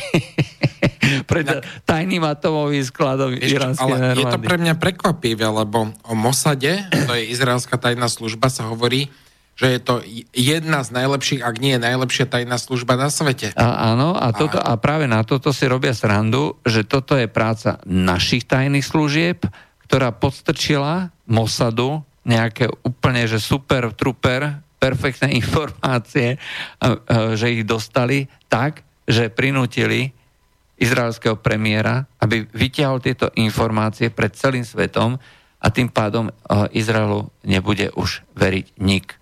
Jedine, ak by prichádzal z toho mesta Turkuzabat. Ale môže byť aj opačne, nie je vylúčené, že tajná služba, lebo tajná služba je vždy tak trocha štát v štáte, sa rozhodla, že Bibiho Netanyahu chce proste sundať, aby sa proste sám zhodil a tým pádom prehrá v ďalších voľbách. Aj to za tým môže byť. Vieš, to môže špekulujem byť. nahlas, ale... A, vidíš, to ma nenapadlo, a, lebo ja som ako bral tie iránske informácie, proste Iránci všetci akože sú nadšení, že ako naša tajná služba ako porazila Mossad. Hej. Ale, ale máš pravdu. Je aj takéto možné, ale nevieme. To sa a toto je len pikoška, časom. nesúvisí to s dnešnou hej, témou. Hej. Ale uh, dnešnú, dnešnej téme sme sa chceli dostať práve k tomu denníku N a k tým informáciám a tak ďalej. No denník N je, uh, je uh, proste veľmi, veľmi zvláštna mutácia informačného média, aj ktorá niekedy dáva aj dobré články, to by som povedal, nepovedal, že nie, ale ten názorový pohľad tých ľudí je absolútne čierno-biely. Proste oni idú niekde úplne na kraji, to je extrémistický časopis doslova. Ale pokiaľ ide o rôzne komentáre a tak ďalej. Ale mladí to žerú. Ja mám kamaráta, ktorý že, má áno. 20 rokov a on hovorí, že ja chcem novinárov, ktorým môžem veriť každúčké slovo. A denník N, zatiaľ som sa v nich nesklamal, ja im verím, verím, verím. A ja kúkam na ňo a že tam je kopec aj blbosti, alebo tak to ti nevadí. Nie, ja im verím, oni sú pravdovravní, dávajú si pozor, snažia sa všetko robiť špičkovo. A že keby som sa v nich sklamal, ja by som bol strašne sklamaný. No, Čo mám na to povedať? No, no nech si prečíta konšpiračné médium typu Slobodný výber, kde dokazujem klamstva aj samotného, samotného denníka N priamo na príkladoch, tak ako som dokázal treba z klamstva SME a podobne. Ale to je jedno. To by zrejme neuveril, pretože by si nepošpinil svoju klávesnicu slobodným výberom, ale Vieš si predstaviť tú sekvenciu slobodný výber a jemu by ruchy, eh, ruky vybuchli. slobodný výber. Nie. Nie, začali by sa mu triasť. Začali by sa mu triasť a, a ten enter už by nedal. Dobre. No, a teraz si predstav, že ľudia, ktorí sú takto odchovaní a vychovaní, aj tak eh, jednoducho už nedopustia, doslova, nedopustia iný názor. Ale to je to, čo hovorím, že by sa mu tri... že by už proste nedokázal to stlačiť. Je to niečo, čo uh, mu uh, je, proste všetko, čo je, to je ako sveta kniha. Pamätáš si, čo sa hovorilo o tom požiari v Alexandrii? Že uh, do, moslimovia dobili Alexandriu, Alexandrijskú knižnicu. Nie je to pravda, ale tak je to krásny príbeh, ktorý to presne dokumentuje. Že uh, čo máme robiť s týmito knihami? Hej? Proste zhromaždené zhromaždená múdrosť e, tisícok rokov, hej, z mnohých učencov celého vtedajšieho známeho sveta. No, Alebo je ak, to je to, ak je to v Koráne, je to zbytočné. Ak to nie je v Koráne, nepotrebujeme to, spálte A je to, to škodlivé. A je to škodlivé, spálte to. A toto je, toto je čistý fanatizmus. Ale presne takto isto sa správajú ľudia ak niekto začne hovoriť alebo tvrdiť že niečo iné, čo nie je v denníku N alebo v, podobných, v podobnom svete, v podobnej bubline, treba to zničiť. A to sa stalo uh, me, týž, mesačníku Zemavek. Uh, máme telefon, vrátime sa k tomu. Uh, počujeme sa, dobrý večer. Áno, dobrý večer. Ja by som chcela len dve malé poznámky k, tomu, k tejto relácii ohľadne Mníchova. Áno. Uh, podotknúť. Jedno, že vlastne hovorilo sa tu o tom, že e, vlastne Česko, teda Československo malo zlikvidovať priemysel aj tie opevnenia a všetko, aby tomu neodovzdali Nemcom. Ale práve dnes som na Slobodnom e, rádii, vlastne rádiu, počula, že bolo každý deň vlastne men, hm, vysvetľovali, že ako celý september vlastne 38 e, prebiehal, aké, čo sa dialo. A vlastne o tej zmluve a definitívnom a, teda e, zrušení tých záväzkov zo strany Francúzska a Anglicka po jednaní s Hitlerom E, vlastne e, oznámili definitívny záver 29. septembra a 30. už musel, muselo Československo všetko. Dokonca v tej zmluve je uvedené, že bez akýchkoľvek zmien nesmie sa nič zničiť, nesmie sa nič e, demontovať a podobne. To sa všetko muselo odovzdať a to bolo v tej zmluve, ano, to, ktorú Hitler vlastne No, takže to nebolo, že sme mohli e, zničiť a nedať. To je jedna vec.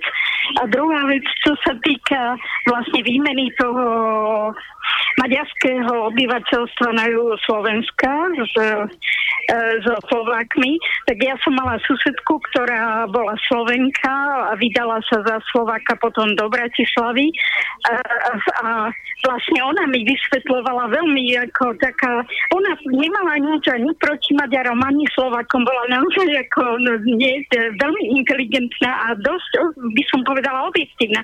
Ona hovorila, že tá výmena sa vlastne ponúkla Maďarsku a že z Maďarska vlastne sa rýchlo hlásili Maďari, lebo vedeli, že v Československu sa žije lepšie a že vlastne oni sa vyhlasovali, že sú Slováci. A vlastne takto boli Slováci vymenení za kvázi Maďarov. No.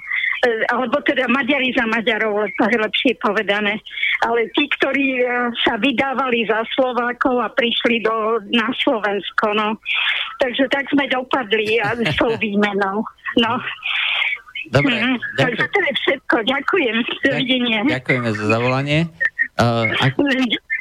No, to má naša pani poslucháčka absolútnu pravdu, že bolo to v tej zmluve, no len išlo o to, že my stále hovoríme, že či sme ju mali akceptovať a prijať. Hej. My sme teda povedali, naša vláda, že ju teda akceptuje a príjme, ale predtým celý september bola mobilizácia a pokiaľ by sme povedali, že teda nie, boli by sme síce vojnoví štváči ako Československo, lebo E, to bolo prezentované tak, že ak tú zmluvu nepodpíšeme, tak e, my budeme vinní zo zahájenia vojny. Aj takto to bolo postavené.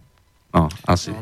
Inak vlastne Hitler mal vtedy argument, že ak tu predsa žijú Nemci a on sa o nich teda má starosť a tak ďalej. A Jasne, tak ďalej. ale, ale dokonca to bolo aj v tej Versálskej zmluve, článok 58, že veľmoci, ktoré boli ako účastníkom tej Versálskej zmluvy, sa musia starať o všetky menšiny, na te, hej, čiže ma, mali ako zákonný nejaký dôvod, lenže samotný Hitler odstúpil od Versajskej zmluvy, hej, to znamená obsadením Porúria Versajská zmluva skončila hej, a začatím zbrojenia.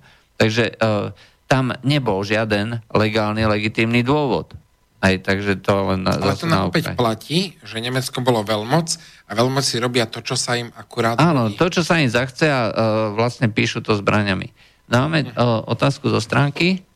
Uh, dobrý večer, chcel by som niečo povedať k národnej hrdosti, hovorí Jano. Nečudujme sa Slovákom, že ich vzťah vlasti je taký, aký je. Permanentne si to negujeme, takmer každý historický medzník a vytvárame stav, kedy občan tejto republiky musí dojsť záveru, že sami nie sme schopní rozhodovať a príjmať dôležité rozhodnutia. A keby len to, vo verejnosti vytvárame presvedčenie, že bez zahraničnej kontroly tu nič fungovať nebude a vlastne je dobré, že na nás niekto dozerá a hovorí nám, čo máme robiť úplne normálne by sme mali začať robiť národnú diskusiu, či sa chceme zjednotiť v základných životu dôležitých otázkach a svetu vyslať jasný signál, že Slovensko je jeden suverénny štát, ktorý sa do jedného postaví akýkoľvek agresii bez ohľadu na akú cenu, by sme, akú cenu by sme za to mali platiť. Ak nezačneme hľadať zjednocujúci faktor a vzdelávať široké vrstvy obyvateľstva vo veciach národného záujmu k posunu nedôjde. Rozhodne však to nie je možné stavať na základoch globálneho liberalizmu, ale myslím, že sa nemýli a to isté vlastne opakujeme aj my. Náš, my sa nemáme starať o Rusov, my sa nemáme starať, starať o Brusel, my sa nemáme starať o Washington. Naša starosť má byť Slovensko. Nič viac a nič iné. Svoje, uh, svoje si nedáme, cudzie nechceme.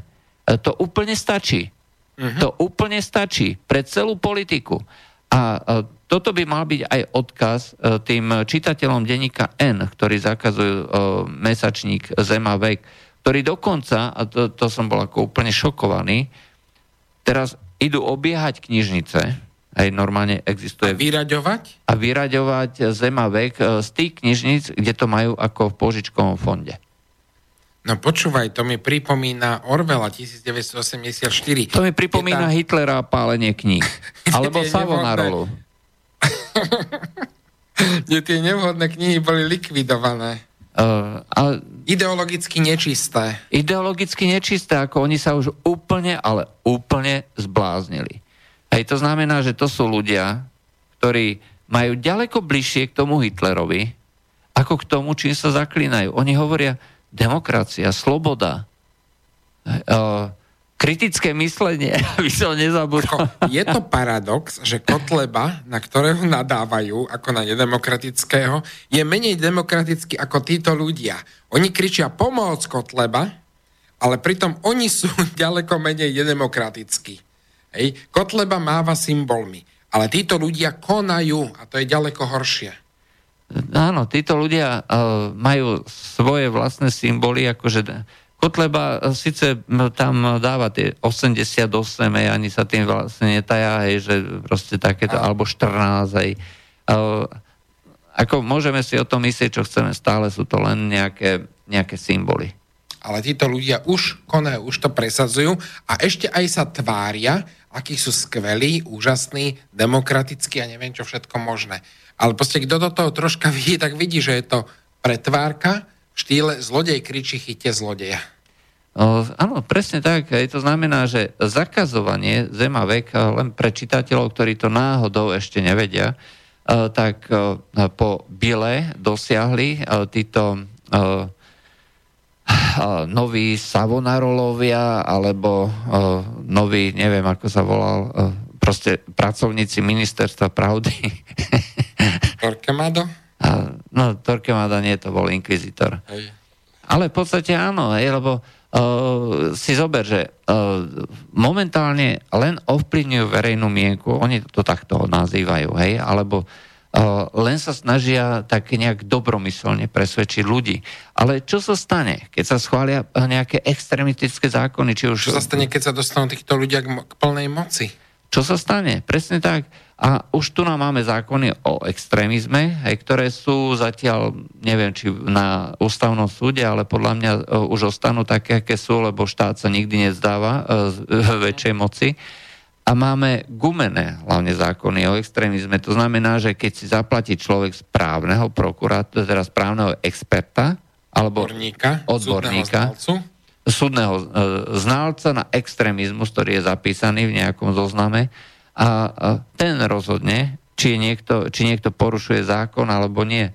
On, on rozhodne, že čo ten druhý človek vlastne myslí tým symbolom. Áno, čo, čo myslí, hej, presne. Že vlastne čitateľ myšlienok by som to nazval, taký expert. A uh, toto je presne ten uh, spôsob uh, myslenia či rozhodovania a konania, akým sa, uh, akým sa odlišuje demokracia od totality. To znamená, že demokracie sú presne definované e, práva a povinnosti a e, je jednoznačnosť toho, čo sa môže a čo nemôže. E, v momente, ako začnú nejakí títo bojovníci za sociálnu spravodlivosť, aj social justice warriors, vysvetľovať, aj čo je správne a čo nie, čo je dovolené predávať a čo nie, kto sa môže zúčastňovať na nejaké akcie alebo kto nie, tak demokracia jednoducho končí. Tam to je proste, to je konečná. To je konečná. A toto všetko uh, k nám prišlo zo západu. Ako hovorí, uh, hovoria tu na aj títo naši uh, poslucháči, že ktorí, uh, ktorí uh, volajú, hej, že mladí čítajú len denník N, nič iné ich nezaujíma. Všetko, čo je pravda, je v denníku N a nikde inde. hej, uh, ako ten e, Jakob Goda, že čo, čo bol akože v skutočnosti to bola organizácia Petra Hajdina hej, z tej agentúry Komplo, ktorá robí, ktorá robí teraz prezidentskú kampaň Mistrikovi. Uh-huh. Hej, lebo to bolo ako, že súčasne začali akože náhodne dávať tie, tie podnety do Bily, do Teska a tak ďalej. Lebo to je organizované. Ja môžem len jedno povedať. Všetkým poslucháčom, ktorí ste tu, píšte do Teska, aj vy. Nenechajte to. Ako, ja som nad tým dlho rozmýšľal, čo treba robiť. Uh, my tu nám môžeme hovoriť, môžete klikať uh, nesúhlasné stanoviska alebo nejaké vzdielací články. To je všetko málo. Vy musíte ísť do Teska. Vy musíte písať do tých kníh sťažnosti alebo čo tam oni majú.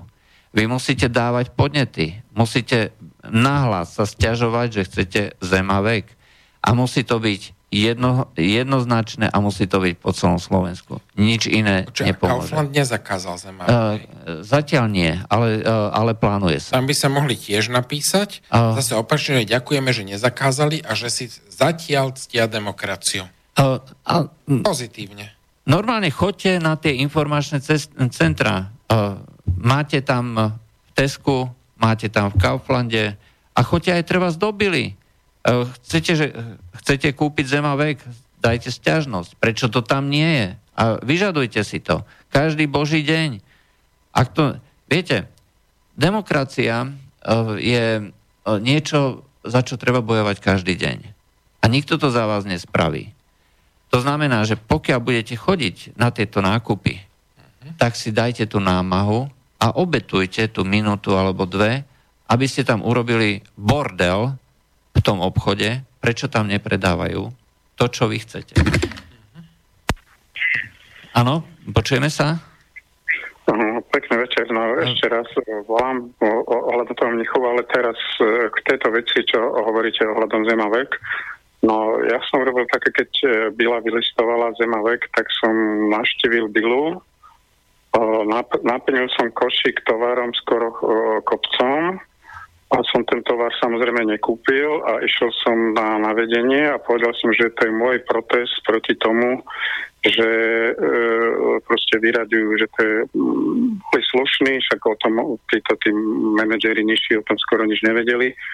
A tak e, tým pádom, že nech to povedia na vedenie a na e, tejto bile myslím, že keby nás bolo niekoľko desiatok, niekoľko sto ľudí, že by im takýto, takýto bojkot urobili, že by im tie potraviny naložili do košíka, a nehovorím už, keby to bolo aj mrazené, tak sa tí ľudia e, zbláznia, lebo oni majú problém s ľuďmi a potom to znovu to triediť a vrácať to do tých regálov, to je, to je kopec roboty. O, dobre, sa...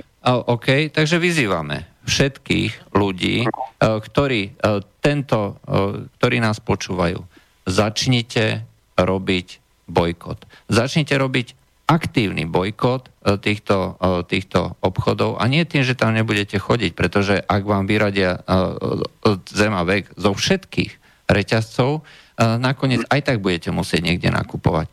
A na to sa oni spoliehajú. A to, čo ste povedali, toto je asi vec, ktorá donúti týchto reprezentantov aby eh, sa spametali a aby eh, začali myslieť na to, čo majú robiť. To znamená predávať tovar. Nič iné od nich človek neočakáva a nechce. Aby ponúkali tovar, ktorý ľudia chcú. A nie, aby robili ideologickú kampaň pre niektorých ľudí, prezidentskú kanceláriu, agentúru Komplot alebo nejakých aktivistov a čitateľov denníka N. A, Áno, na to, by, na to by mal byť e, súd, ktorý by mal rozhodnúť, že by bol nejaký časopis, ktorý by prekročil e, ústavu alebo nejaké tieto, ten by mal, ale nie oni ako manažeri si rozhodnú, že toto nie, to je tak, totalita. Uh, takto, oni sa obajú tým, že oni sú súkromná firma a majú právo sa rozhodnúť, uh, že čo budú uh, predávať a čo nie. Ibaže či v Bile alebo v Tesku, tak tieto tituly boli veľmi úspešné. To znamená, že veľmi malá remitenda, hej, vysoká predajnosť, bol to ziskový predaj. Vôbec tam nie je nič, čo by ich oprávňovalo k tomu, a je z toho logického dôvodu, hej, že som obchodník, chcem predávať, nič iné ma nezaujíma. To znamená, že oni robia ideológiu a snažia sa ponúkať e, alebo e, usmerňovať ľudí, čo si majú myslieť, čo majú čítať.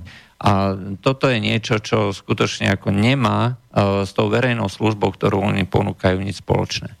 Ja by som možno ešte dodal ďalšia možnosť protestu a síce pozrieť si, že kde je vedenie firmy, konkrétne Bila má vedenie na Bajkalskej v Bratislave, Kaufland má na Trnavskej. na Trnavskej tiež v Bratislave a Tesco má na kamennom námestí a normálne tomu vedeniu napísať doporučený list a s tým, že žiadame odpoveď a zdôvodnenie, že prečo to je a že my s tým nesúhlasíme. Pokiaľ viem podľa zákona, keď sa takto obrátite na, aj na súkrom, práve že na súkromnú firmu, oni majú nejakú povinnosť vám odpovedať. Hoci ako, ale majú, že je to nejaká obdoba toho zákona informácií. A že keď ich zahltíme listami, keď budú musieť odpovedať na 500 listov, ktoré ľudia z rôznych častí napíšu, tak tiež akože e, proste im to nebude jedno uvedomia si, že to sú akože naozaj rôzni ľudia, že to nie je niekto, že niekto prišiel, zaplatil a teraz, teraz proste odoslal proste 500 listov rovnakých. Ale že proste tu jeden človek napísal, tu iný človek vlastnoručne a tak ďalej, taký napísal, onaký napísal, každý proste niečo napísal, ale ka- všetci protestujú. Tak to si myslím, že to je argument aj pre týchto ľudí. No, môže byť, len e, my nebudeme, pokiaľ nebudeme vedieť, koľko ľudí napísalo, to sa môže utajiť, alebo nejaké spôsob to obkecať a môžu, ten tlak z tej protistrany môže byť veľký. Ale oni, myslím, dosť počúvajú na to, na biznis. Ak oh, áno, som urobil ja s tým košíkom, keby urobili, e, čo viem, 20 ľudí vôjde do Teska, naloží tam 20 e, košíkov plných. Ale nehovorím, že keby to naložil mrazené potraviny, tak sa úplne zblázne, ale také normálne, dajme tomu. A potom došlo na to vedenie, na, na to uh, miestne vedenie, že sme urobili protest proti tomuto a potom ísť do druhého Teska, tam to urobiť, do ďalšie, urobiť to tak uh, desiatich. A ty to urobili ďalšie partie po Slovensku. Uh, garantujem vám, že uh, do mesiaca je tam ten uh, zemovek späť. Oni by to uh, nevládli, ako sa to nedá manažersky zvládnuť, aby museli tam prijať briadníkov, ktorí by vracali ten tovar späť, ako tie, čo ja viem, uh, nejaké kekse a odkiaľ to bolo brané do tých, do regálov. Lebo je, to, je to výzva, ak vám záleží na tom Zemavek, porozmýšľajte, či stojí za to protestovať aj takýmto spôsobom. Proste tie obchody... Slušne, slušne, slušne. samozrejme slušne, lebo aj tým ľuďom sa prípadne omluviť tým predávačom a takto, že proste nemáte nič proti ním. A ja som rozmýšľal na to, že keby som to urobil, založiť tam nechám tej predávačka, alebo kto to urobí, že nejaký pár eur ako navyše, ako tringel, že sa musí o to postarať, však oni sú inak ako platení, ale proste neznehodnocovať, nehodnocovať ten tovar, uh, naložiť to plné a ísť za tým, že to je forma protestu. Je to forma protestu, je to taký, taký bojko. Ja keď uh, niekde, čo štát nerobí nejaký obchod, tak ľudia chodia pomaličky cez prechod a urobia bojkot, aby proste upozornili na ten problém, ktorý sa mal riešiť. Aj toto je forma protestu, ktorá nie je tak, tak nie je, nie je vulgárna, nie je hulvácká, nie je agresívna, ale je, mohla by byť efektívna. Takže E, ja som inak aj volal na Zemavek, ale zrovna boli prázdniny a... Uh, nejako... No, ale dobre, že ste zavolali práve. Uh, toto je relácia, kde si to ľudia môžu vypočuť a uh, samozrejme uh, budeme to zdieľať uh, aj potom na uh, stránky a budeme to šíriť. To znamená, dobre, že pokiaľ, pokiaľ vám záleží na tom, aby bola zachovaná sloboda slova, teraz pre všetkých poslucháčov, tak skúste porozmýšľať nad nejakou formou efektívneho proces, protestu, ktorý donúti tých manažerov, pretože nič iné týchto ľudí ako peniaze nezaujíma. Ja vám poviem jeden, ja vám poviem jeden príklad, čo, čo môže byť ako dosť významné. Možno si pamätáte na tú veľkú kampaň, čo, čo začal Lidl a začal robiť tie rôzne kampane, že e, černovské modely presadzujú ako e, tie rôzne tovary, oblečenie a podobne. Hej. Uh, ono, Samozrejme, že by bol, to bolo úplne košer, keby to bolo presne v zmysle, ako oni tvrdili, že toto je celá európska kampaň, aj, že my robíme katalógy, ktoré sú spoločné. Nebolo to tak. Katalógy niekde v Španielsku, v Bulharsku, myslím, alebo v Polsku, na tie isté odevy boli s belochmi. A oni, to vyjadrenie tej českej hovorkyne Lídla bolo asi v tom, že toto je, že my chceme ukázať, že, je to, že sme v Európe, sme rôzni a podobne, čiže chceli vychovávať Slovákov a Čechov. A to znamená, že to bola vyslovene ideologická kampaň, nemalo to nič spoločné s tým predajom, lebo predaj je vždy robený na cieľovú skupinu, ak je prakticky 100% ľudí belochov, tak cieľová skupina sú belosi, nebudú tu dávať Aziatov, Černochov a podobne. No a bola tu veľmi negatívna kampaň, aj protikampaň. Lidl sa zlakol. Odvtedy už žiadna takáto černovská kampaň nebola. Ja som to sledoval, proste každý katalóg som si prelistoval, keď som e, mal nejakú príležitosť. E, proste nič. Prvýkrát to spravili, narazili a odtedy nič. To znamená, že e, oni zistili, zrejme nejaký manažer, že ja neviem, došlo k nejakému miernemu poklesu ziskov, nejaké čísla sa zmenili, tak okamžite telefonát niekde na ústredie, respektíve z ústredia, že čo to má byť. No my sme tu robili ideologickú kampaň, že sme presviečali multikultúrne Čechov a Slovákov. E, možno tam aj niekoho vyhodili, čo ja viem. Ale e, v každom prípade odvtedy už nič takéto sa tam nevyskytlo. No, až to, čo, čo vlastne odrezali kríže na e, gréckých výrobkoch, tak tam boli obrázky z Grécka, a tam proste odrezali kríže, aby nepobúrovali moslimov v Európe. Ktorí tu ale neboli aj na Slovensku a Česku. Práve. A... Tiež bola veľká kampaň a tiež oni sa normálne za to potom ospravedlnili. a odtedy už tam dávajú skôr také neutrálne. Áno, tak... Radšej, že ešte, ja by som sa rozlúčil, ale ešte by som povedal, že mohli by sme to, teda tento, čo som urobil, že nazve, že nalož a, a nekúp. Ako naložiť e, košík a, ne, a, a ne, nehať ho tam naložený a ísť ako s tým protestovať, že tam som nehal naložený košík. Uh, sam, uh, toto je... Ako, ako tých možností protestuje viacej, ja si myslím, že toto je dobrý, ale môže povedzme niekto vymyslieť ďalší. Ja by som Samozrejme, ešte povedal, sa nebránim ako... prospech ako toho listu, ja si pamätám nebohý Anton Hlinka zo Slobodnej Európy, keď prišiel na Slovensko, tak nám hovoril, že nemecká televízia jeden list protestného poslucháča berie ako názor 25 tisíc ostatných poslucháčov, ktorí sa nevyjadrujú. No, to, to majú overené štatistikami a že podobne aj u nás, že v televízii, keď vidíme, že nejaký tento fakt sa nám nepáči, nejaký program, že treba napísať a netreba zbytočne mlčať. Takže ja kvôli tomu som vlastne to zdôrazňujem, že aj tu na, na to proste budú musieť reagovať. No, uh, áno, uh, pokiaľ uh, to bude ale skombinované viacej druhov áno, protestov. Áno, presne, presne o to ide. Niekto naloží košík, niekto si nekúpi, niekto uh, bude tam protestovať, niekto si zavolá vedúceho a normálne slušne sa s ním porozpráva a tak ďalej a tak ďalej. Niekto napíše, niekto napíše na vedenie, niekto napíše do Nemecka a tak ďalej. Proste keď sa to urobí masovo, tak proste to musí zabrať. Ak nás počúvate, ak nás počúvate a chcete niečo spraviť so slobodou slova na Slovensku, e, tak skúste, e, zatiaľ máme e, tri rôzne metódy, ako to robiť. Prvá metóda, ísť na informácie a pýtať si tam, kde nenájdete zemavek, pýtať si informáciu, prečo tam nie je zemavek a chcete, aby tam zemavek bol a chcete, aby sa to sprocesovalo smerom ďalej. Ďalšia možnosť, napísať doporučený list E, priamo na vedenie. E, na slobodnom výbere si potom neskôr nájdete e, adresy, na ktoré sa môžete obrátiť. To je druhá možnosť. A tretia možnosť, to je občianská neposlušnosť, nalož a nekúp.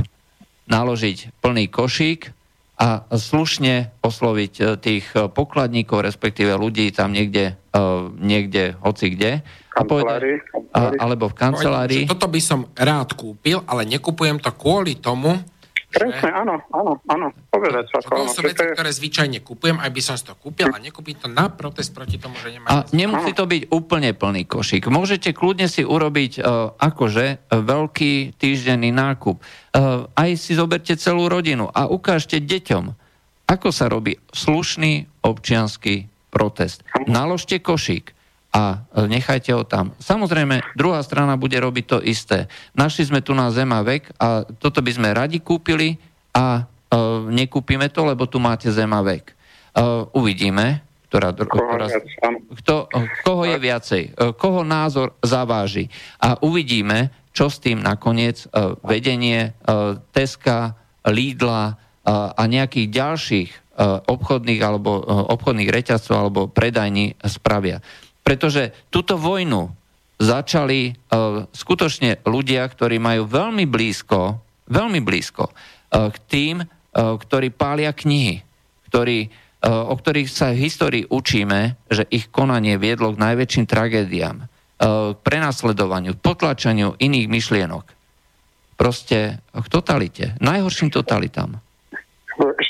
Jednu vec, že nemohlo by ako slobodný vysielač mal e, každý deň alebo raz do týždňa takú krátku nejakú takú malú reláciu o tomto, alebo v rámci vašej relácie, kde by ste sa venovali vyslovene tejto téme, aby sa to dostalo medzi ľudí, aby sa to šírilo ako to je dobrý nápad. Uh, uh, a, a, tým pádom, a, a, a spätná väzba by chodila každý týždeň a tým pádom sme vedeli, že či, či to sa rozšíri, kde sa robili chyby, e, čo má zmysel a skúsenosti, ako, ako, mm, ako reaguje Lidl, ako re, reaguje Tesco a, a takto. Čiže dal by som tento návrh si to skúste prejednať e, v rámci slobodného vysielača a mohla by to byť veľmi zaujímavá téma, že, že, lebo keď sa nepostavíme teraz, tak e, za chvíľu postihne vás ako slobodný vysielač. Uh, tak Takže, samozrejme. Aj, uh, je dobre. tu ešte organizácia nejaká, ktorú založili, to nejaká Sloboda tlači, alebo jak sa to volá?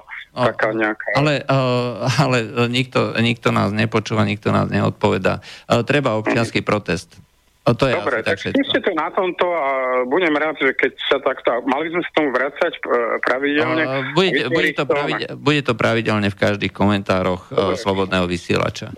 Juraj, Výborne, výborne. Juraj urobil si na seba bič, rád, lebo napísať článok. Mal som pocit ako Don Quixote, že, že som proti veterným mlynom, keď to tam robil sám a tak hovorím, keď nás bude Dobre. viac, tak tie veterné mlyny ako prelomíme. Dobre, ďakujeme za zavolanie. Uh, Toto, bol, uh, toto bola skutočne krásna bodka za dnešným slobodným uh, vysielačom, teda vysielaním medzipriestoru na slobodnom vysielači. Lúči sa s vami knieža Miškin. To už končíme? To už končíme. Tak, lúčim sa s vami, poslucháči. A, a Juraj Poláček a pustíme si na záver Pavlína Filipovská. Včera nedele byla.